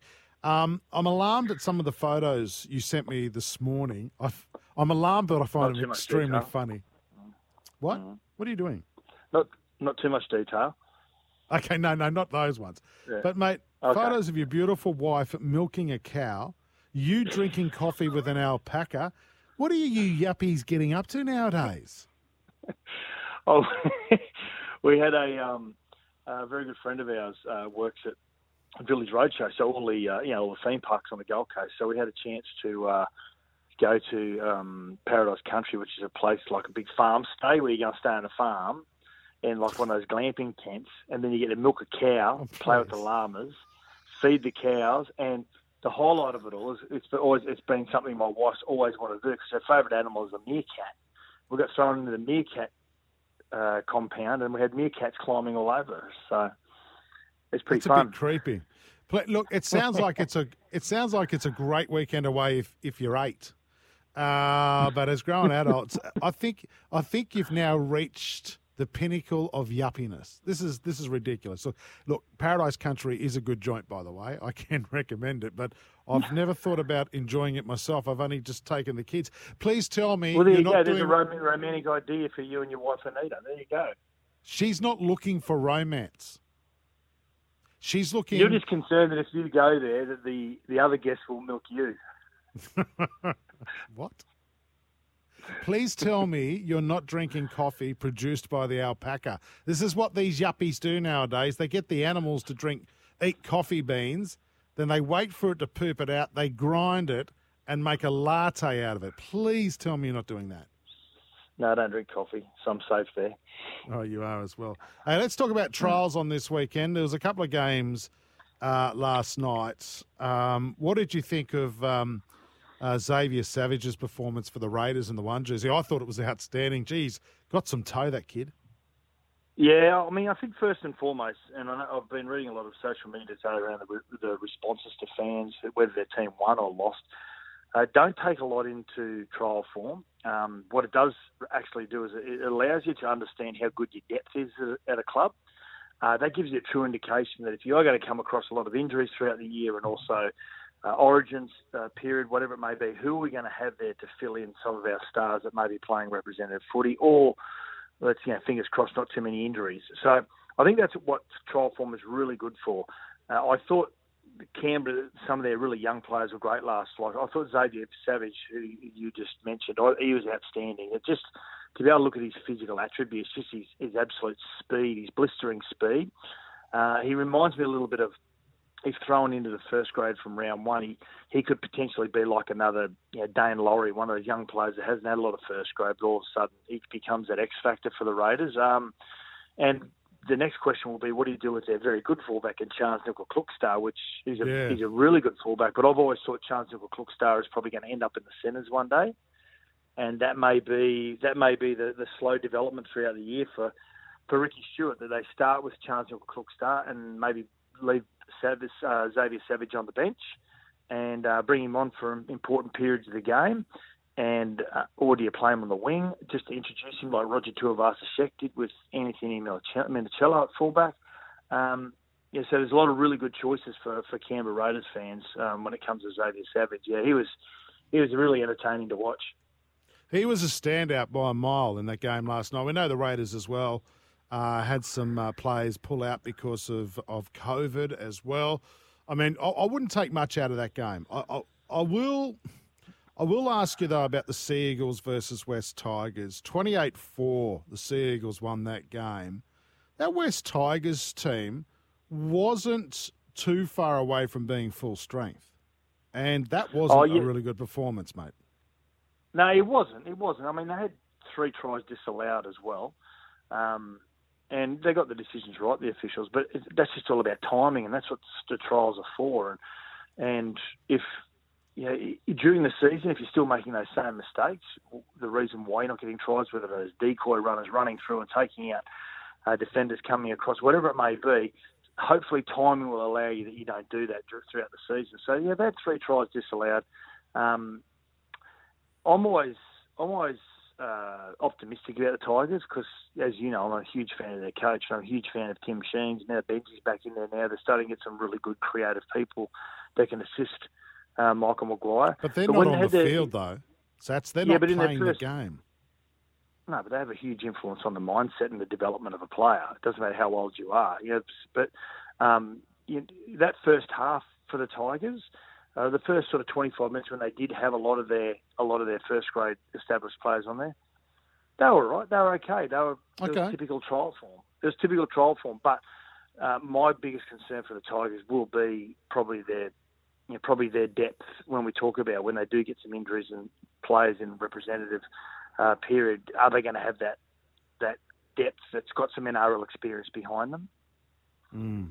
The Storm game, which is not too far away against the Warriors, this will be good. The Storm have got a few of their stars playing. I, I'm assuming because these guys will be missing from the first rounds because of the white powder gate. But um, that'll be a good game to see. Yeah, you know, Melbourne Storm was they treat every competition like it is it's life or death. They've always had that uh, approach. It's you know if, if it's moving, it can bleed. So make sure you you beat whatever's in front of you. So um, you know, but they are going to have a lot of players that are missing in the first couple of rounds, and you know, the, like you said, a couple of you missing will be Munster and Brandon Smith and Tui Kamikamica. Um, uh, Harry Grant's actually missing from round one because of a crusher tackle. So they're going to be as depleted. Uh, we've we've never seen Melbourne Storm this depleted early on in the season. This is Um, probably so- a stronger team today than their round yeah, one yeah. side. So yeah, so they, I think you know, again, you don't take much into trials, and, and but Bellamy's a little bit different. Bellamy, Bellamy expects when when we're ready to go and a ball is going to get kicked off in anger, we need to be ready. We need to be treating every game like it is round one. So, um, you know, he, he has always he's always had that mindset when he's been at Melbourne that you are fighting for dear life for your position each and every week. So um, it'd be interesting to see what what mindset Melbourne are in now. They've got you know a lot of people that, that won't be there round one. perfect storm for me this afternoon because the Rabbitohs are taking on the Cowboys in Cairns. I'm glad I didn't go because A, I love Cairns and I love the Rabbitohs. Fair chance I wouldn't have come back for four days. Would have been in Mhm. trouble at home. But I'm disgusted to see this uh, text you sent me today, mate. $60 tickets to the Rabbitohs versus Cowboys to a trial game. Are, are they Hmm. serious? I mean, this is I know this is there's it's been a few rude. complaints. Yeah, there's been a few complaints about charging uh, entry free for, for trials, which um, you know I haven't got a problem if you're going to go watch a trial like um, like a lot of the trials are going to be played over the next uh, three weekends. Uh, I think you you got to be willing to, to pay something because of course the the ground operations staff have to be uh, have to be there. They've got security that's in place. They've got hospitality that's in place. You know, that all carries a wage. So I get that. But when you're taking games to regional areas, you would think that local government would would play, would pay a um, a huge price for that to get that game into those regional areas and and be able to uh, allow the fans to, to have that access. So yeah, sixty dollars for a grandstand ticket at um, at Barlow Park, which has only got a tiny little grandstand. It's all basically a, a grass hill that goes around probably 80% of the field, um, unless they put grandstands up, of course. But yeah, $60 for for a trial is a little bit stiff when you, you're not going to see you know the best players for 80 minutes. I- I'm still complaining about the time I went to see South on the Sunshine Coast and I paid hundred bucks for tickets, uh, and my view was the grandstand wall. Like some of these, some of these regional grounds also got to understand as well. If we're going to play them in these uh, regional centres, we've got to a, as you say, get the local government to fork up the difference and pay for it, and, which are probably they're doing. But b, uh, if you go to a regional ground and there is a less capacity, it doesn't mean you can charge more to make up the numbers because the facilities aren't the same. I don't mind paying Hmm. 60 bucks if I've got world class bars and food outlets and toilets and all that sort of stuff. But to charge what they charged my daughter and I to go to the Sunshine Coast to watch for a reserve seat, and you couldn't even see the other end of the ground, mate, it was Mm. disgusting. It was disgusting. I, I hope the NRL listen and fix this. Titans versus Broncos at Cbus tonight. Sats, this is a critical game and and some well, not full strength teams, but the Titans and the Broncos have named some really good players for this trial. I've been really surprised. Uh, usually, this first trial is it's usually some of your some of your high priced players in your salary cap that are really important to your, your season don't really play this trial. A lot of them usually sit out. Um, Mm. But we're seeing, I think, m- most years, uh, other than this year, that's usually the, the case. But I- I'm, I'm interested to see the amount of. I've been interested to see the amount of high profile players that have are willing to pay anywhere 20 to 30 minutes. So, you know, the, there's a few players that obviously aren't playing that are being rested from the All Stars match last week as well, which is, you know, that was quite a was quite a physical match in the wet as well. When it takes a little bit longer to recover from the wet games as well, because everything's so tight and, and compact, and, and contact is uh, a lot more, I suppose, a lot more aggressive, a lot more aggression in those uh, those tight knit areas. So, uh, with the Gold Coast Titans and Broncos, yeah, again, um, gives you the ability to just uh, trial some of their really good young. You know, Trey Fuller, a young player that's playing for the Gold Coast, has got huge raps on him, and this is where I love watching these trials, and I love that they're being um, being telecast over the weekend. Is that is that we can get to see some of these really good young Mm. players you don't really know a lot about. Mm, I agree with you there. Let me ask you this question before we cover off on the Sunday games. I- Is I believe that some teams do take the trials seriously because um, memberships can come off the back of them, merchandise sales. Which club do you reckon would benefit the most from winning their trials this weekend and next weekend? Well, I think there's a huge expectation on the Broncos. Uh, sorry, the Bulldogs, because of all their signings. So a lot of people, are, are, a lot of the Bulldogs fans who may not have gone back to their games for a number of years when they were getting collecting wooden spoons, might be a little bit more excited about their recruits, and so that I think they may have bought extra memberships, and and I hope that's the case. Um, the Brisbane Broncos have always got a, a, a great membership drive. It's it's outstanding. I, I I really think the West Tigers Yeah, and uh, yeah, that's know, lot, they're going to be really. I think the Dragons as well. Yeah, they've got a huge supporter base around the country, not just in Sydney. Um, but you know, on the back of Anthony Griffin signing for another year, uh, finishing 11th last year, didn't win another game after Barbecue Gate last year, and then um, and then have all this these really and I think they are very good recruits for the Dragons. I think the Dragons, if if they show something week one in the trials, and then follow it up in week two, they always start the season really well. The Dragons, Yeah. but you know, I, I, I don't. uh, For me, I can't believe they're one of the wooden spoon spoon favourites. I, I think I they're don't to get it really either. I I'm a get huge that fan of their coach, and I think they've signed really good players. So, um, yeah, so I think uh, the Gold Coast Titans are slowly, you know, gathering momentum. So their fan base is growing. Uh, we saw their numbers up again last year. So, um, I think the West Tigers probably would be the would be the, the club that needs to give their fans a little bit more belief. I agree with you on that, Sats. I think the West Tigers definitely one, and I think the Titans are the other because, you know, you're right. They're growing their database. If they have a really good trials, two good trials, and go into round one, I think the town will be pumped, and I think their merch sales and their, their memberships will will definitely grow. And of course, the Titans and the Broncos don't like each other. So what a great trial for them to have. And it's just, you know, bragging rights over the, the bigger brother or bigger sister up the M1. Games uh, tomorrow, Sharks versus Panthers. Looking forward to this. We spoke to Isaah Yeo during the week. They're going to rest most of their players. But again, how exciting. You get to start to see what the Sharks look like under a new coach and with some new recruits. Yeah, uh, really good recruits as well. Um, everyone seems to forget that Cameron McInnes has flown under the radar. He signed with Well, he's them been out so long. year. Yeah. Yeah, he has. So he's, you know, everyone's been talking about, uh, yeah, Nicho Hynes and Dale Finucane, who are going to be great.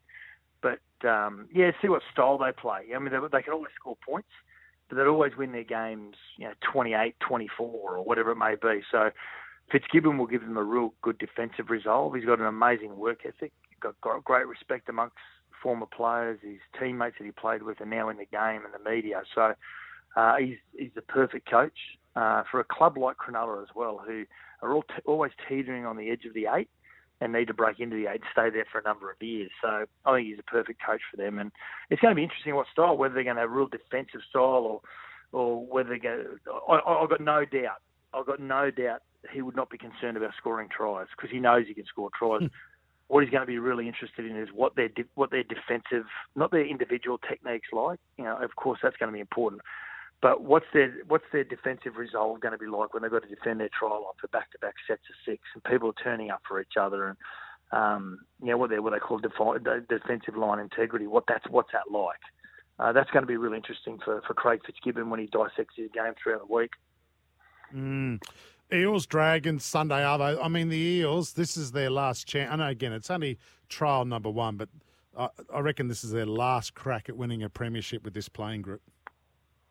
Oh, with this playing group it is, but you know when you let players go or players leave you to go elsewhere, like you know you Reed Mahoneys and and co, um, it gives opportunity for them to spend money on other marquee players. So um, yeah, they'll go back into the market, and they're a strong club off the field. They've always had a really good presence off the field when it comes to recruitment. So you know Dylan Brown re-signing, he's got a lot of developing to do. Dylan, I think this week he's got to step out of that that that area where he's a really talented prospect to now he's got to be just a, a player that can win games individually. So it's a really important year for him. Um, and Parramatta, yeah, this this playing group at the moment is, is going to be decimated at the end of this year. This year, so um, yeah, but they'll you know they'll go into the market. They'll find they'll find someone else. They're, they're Parramatta. They yeah. I think they always do. It's just finding the right person. But um, yeah, there is. A, I think they're I think they're the side under probably one of the most amount of pressure this year in relation yeah. to um, what comes on their playing group and their coach.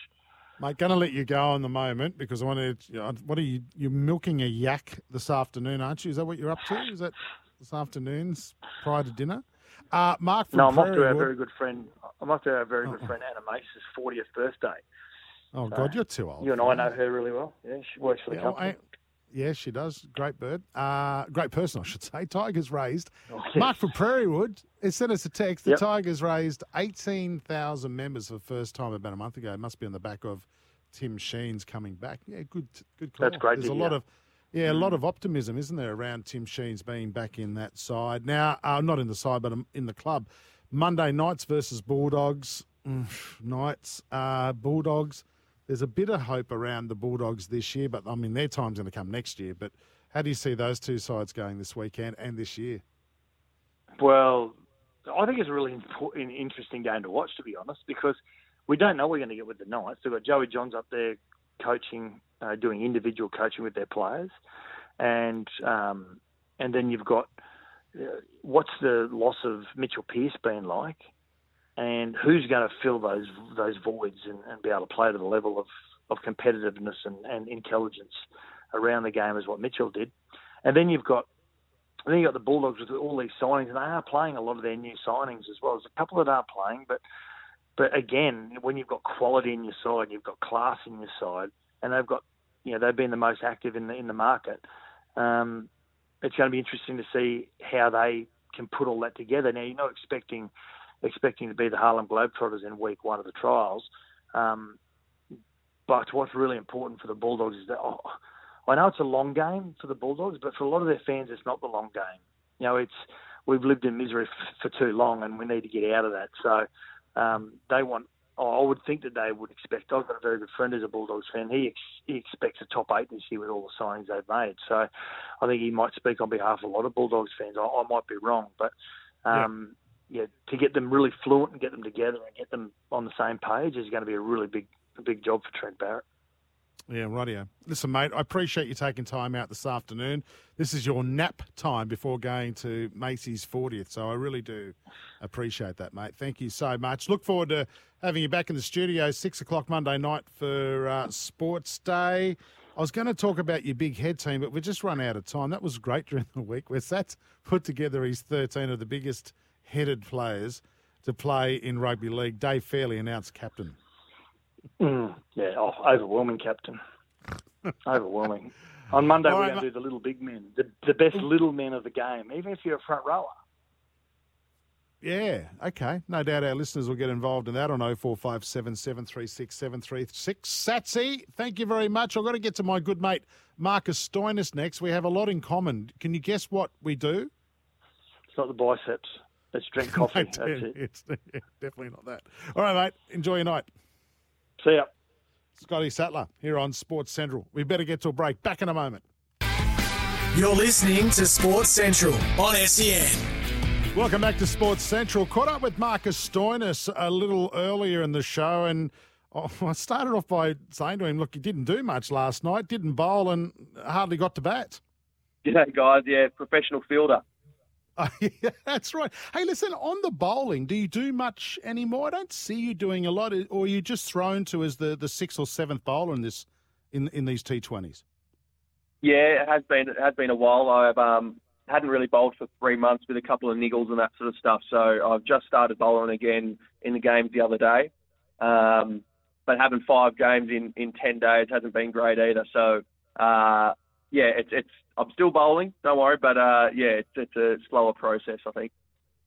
Um, I'm going to talk a little bit of cricket with you, and then I'm going to talk coffee because I'm. It's, I, I, I look at coffee like whiskey, Marcus. I'm starting. I'm learning both trades at the moment, and and I know you love your coffee, and, and we we saw that stuff in the test with you and Zamps. But I'm going to talk to you about that shortly. But just hang on. Um, uh, good win from the Aussies last night against Sri Lanka. Is it is it Sri Lanka? Their performance, I believe, has been below par, or the Aussies just full of so much, I guess, energy and confidence after that T20 World Cup win? What is it? Yeah, I think I think we've um, definitely got a lot of confidence from that World Cup and this group just getting back together. We hadn't seen each other for for probably three months since then, while the Ashes has gone on and that sort of thing. So to get back together is really good. Um, and we've tried a few things. We've moved the team around a little bit. We've given people uh, different opportunities where they're bowling and batting and that sort of stuff. So we've got a really strong squad of 15 players that we can use at the moment. Um, and I actually, al- although we've been winning, I think um, we haven't really played our best cricket yet. So that's um, something hopefully we can do on uh, uh, tomorrow. I mentioned off the top Josh Inglis. For a pom, he's not a bad he's not a bad Australian cricketer, is he? He's he's just he's been outstanding. He just looks like he should have been playing cricket uh, at this level for all his life. Yeah, he's, um, for a little pom, he's not too bad. We don't mind him. he can stay. Um, but no, he's he's slotted in perfectly. He's been around for probably three or four months now with the World Cup squad and the Ashes squad, and he hadn't played. So um, to, to get him in and get him a few games during this 2020 series, and to show everyone else how good he is, um, he's a confident young boy. Um, he plays his shots. He he hits them to odd areas, and and so he plays the the style of cricket that that we've asked of him and, and that he wants to play as well. So um, he definitely looks like he belongs and he scores good runs and he's, um, yeah, so far so good. We've enjoyed having him around for sure. It's been a long summer, Marcus. One more game tomorrow against Sri Lanka at the MCG. That's at four thirty. If you want to watch that or get some tickets to go to it, then then what for you, mate? Do you go back to Shield cricket and then you'd be heading to Pakistan, wouldn't you, for the ODIs and T Twenty? Yeah, it has been a long a long summer, um, long couple of years actually. But um, yeah, so I haven't been home since September. So uh, as of Monday, I'll fly back to Perth. Um, I'll do my seven days quarantine, and then I think I'll have maybe two weeks of or ten days of training and and a bit of relaxing and maybe some golf and that sort of stuff, and then fly to Pakistan. Um, and then we got Pakistan, and we've got IPL, and then to Sri Lanka. So it'll be another another three or four months. Who are you playing for in the IPL? I'm playing for the Lucknow Super Giants. So yeah, one of the new teams in the in the uh, in the IPL this year. Yeah, nice. Good on you. Congratulations on that. Um, first time Australia's toured Pakistan since 1998. It's incredible, isn't it? 24 years since the Aussies have been in Pakistan for various reasons. First time in nearly three years that the Australian cricket team have actually toured outside of Australia as a test team. Uh, and of course, I think the last time was uh, uh, the Ashes series in 2019. So, plenty of exciting stuff coming up. Are you excited to go to a place like Pakistan, or are you like, I, I don't know what to expect?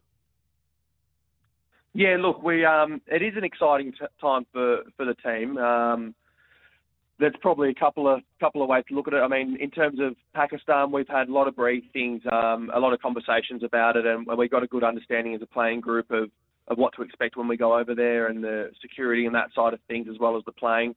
Um, and yeah, the Test team hasn't hasn't really travelled too much. Us white ball team uh, boys have been uh, doing the travel for them, so they've been sitting Yeah. sitting at home doing it comfortable. um, but yeah, so it, it's a it's a busy time, I guess. Um, yes, I am excited, but I'm also, to be honest, it's um, we've done a lot of touring, and so like I said, I haven't been home since, since September, so I'm um, first and foremost looking forward to getting home and playing some golf and seeing my on mates, my family. Um, but then, yeah, you know what? Then it's time to get back to work, I guess, and you get back on tour and you and you do what you what you want to do really with your with your cricket. Um, have you been watching the uh, Pakistani Super League? Nice batting wickets, small boundaries. You're going to love that. I have watched a couple of the highlights. I don't watch too much cricket, but I'll I'll, I'll sneak a few highlights every now and then. But um, yeah, beautiful, beautiful wickets, um, small boundaries. They've got some good bowlers though, so um, Yeah. yeah, they might make it tough. It's been a good series, actually. I've been watching it uh, every night on, on ESPN. Before you go, let's talk coffee. You and Zamps, you have a love affair of coffee. You've got that bromance going on where you where you carefully create coffee in your hotel rooms when you're on tour. Can I ask your opinion? Am I doing this wrong? I've just recently been told by a mate of mine long blacks are the way to go with a dash of pouring cream. Is this okay or no no? Oh yes, that's actually what I do. That is go. actually a bit of pouring cream. Not, not too much because it's high in calories, so be careful about that one. They Oh, can yes, sneak yeah. sneak on the hips. But How um, good is no, it? that's beautiful. That's beautiful. Ah, What sort of right. coffee? What's I like a I like I'm into a I like a really strong, smooth, creamy blend. I'm a Merlo drinker. Is there something out there that we should be getting into us us us coffee lovers? Yeah, that's good. That's um, that's what I like actually. So I'm um, what's my favourite coffee? I've just bought a few beans from Saint Ali actually. So that's a nice uh, nice coffee brand here in Melbourne. So maybe maybe check that one out. Righty, I will do. Hey, listen, good luck. I've got to let you go, but good luck in, in Pakistan. It's a tea country, uh, but I have noticed that uh, coffee shops are popping up everywhere in in Pakistan now. They're starting to, to get into their coffee. Not um, although I doubt very much you'll be able to go and visit coffee shops on that tour. Marcus Stoinis, appreciate your time. Appreciate your coffee tips today. Good luck tomorrow afternoon against Sri Lanka, and hopefully you get a bowl. Thank you guys. Cheers. You're listening to Sports Central on SEN. Welcome back to it. We're about to wrap the show up. It's just flown by the last four hours. Thanks to Justin, who's on the buttons this afternoon. Got a text here from the Big G on 0457 736 736. Just got in from my daughter's last competitive swimming carnival. Two seconds, two thirds. How good is that? How can anyone take Chris Nelson's tips seriously when he doesn't rate MASH? I know, Big G. I know. What can we say about that? Update on the Shield. New South Wales, 276. Tassie in reply, 3 for 65 at the SCG. Jake Doran, 5 not out. Mac Wright, 35 not out. And Super Rugby Pacific fans, Chiefs 18, Highlanders 6. That's it for us. Go the Bunnies in the trial against the Cowboys. We'll catch you again next Saturday. Enjoy the rest of your weekend here on SEN.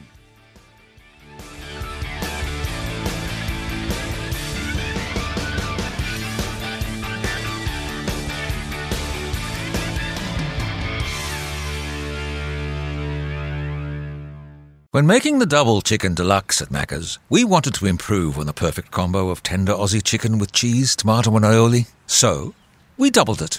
Chicken and Macca's together and loving it. Ba-da-ba-ba-ba. Available after 10.30am for a limited time only. Sometimes needing new tyres can catch us by surprise. That's why Tyre Power gives you the power of zip pay and zip money. You can get what you need now, get back on the road safely, and pay for it later. Terms and conditions apply. So visit tyrepower.com.au or call 13 21 91.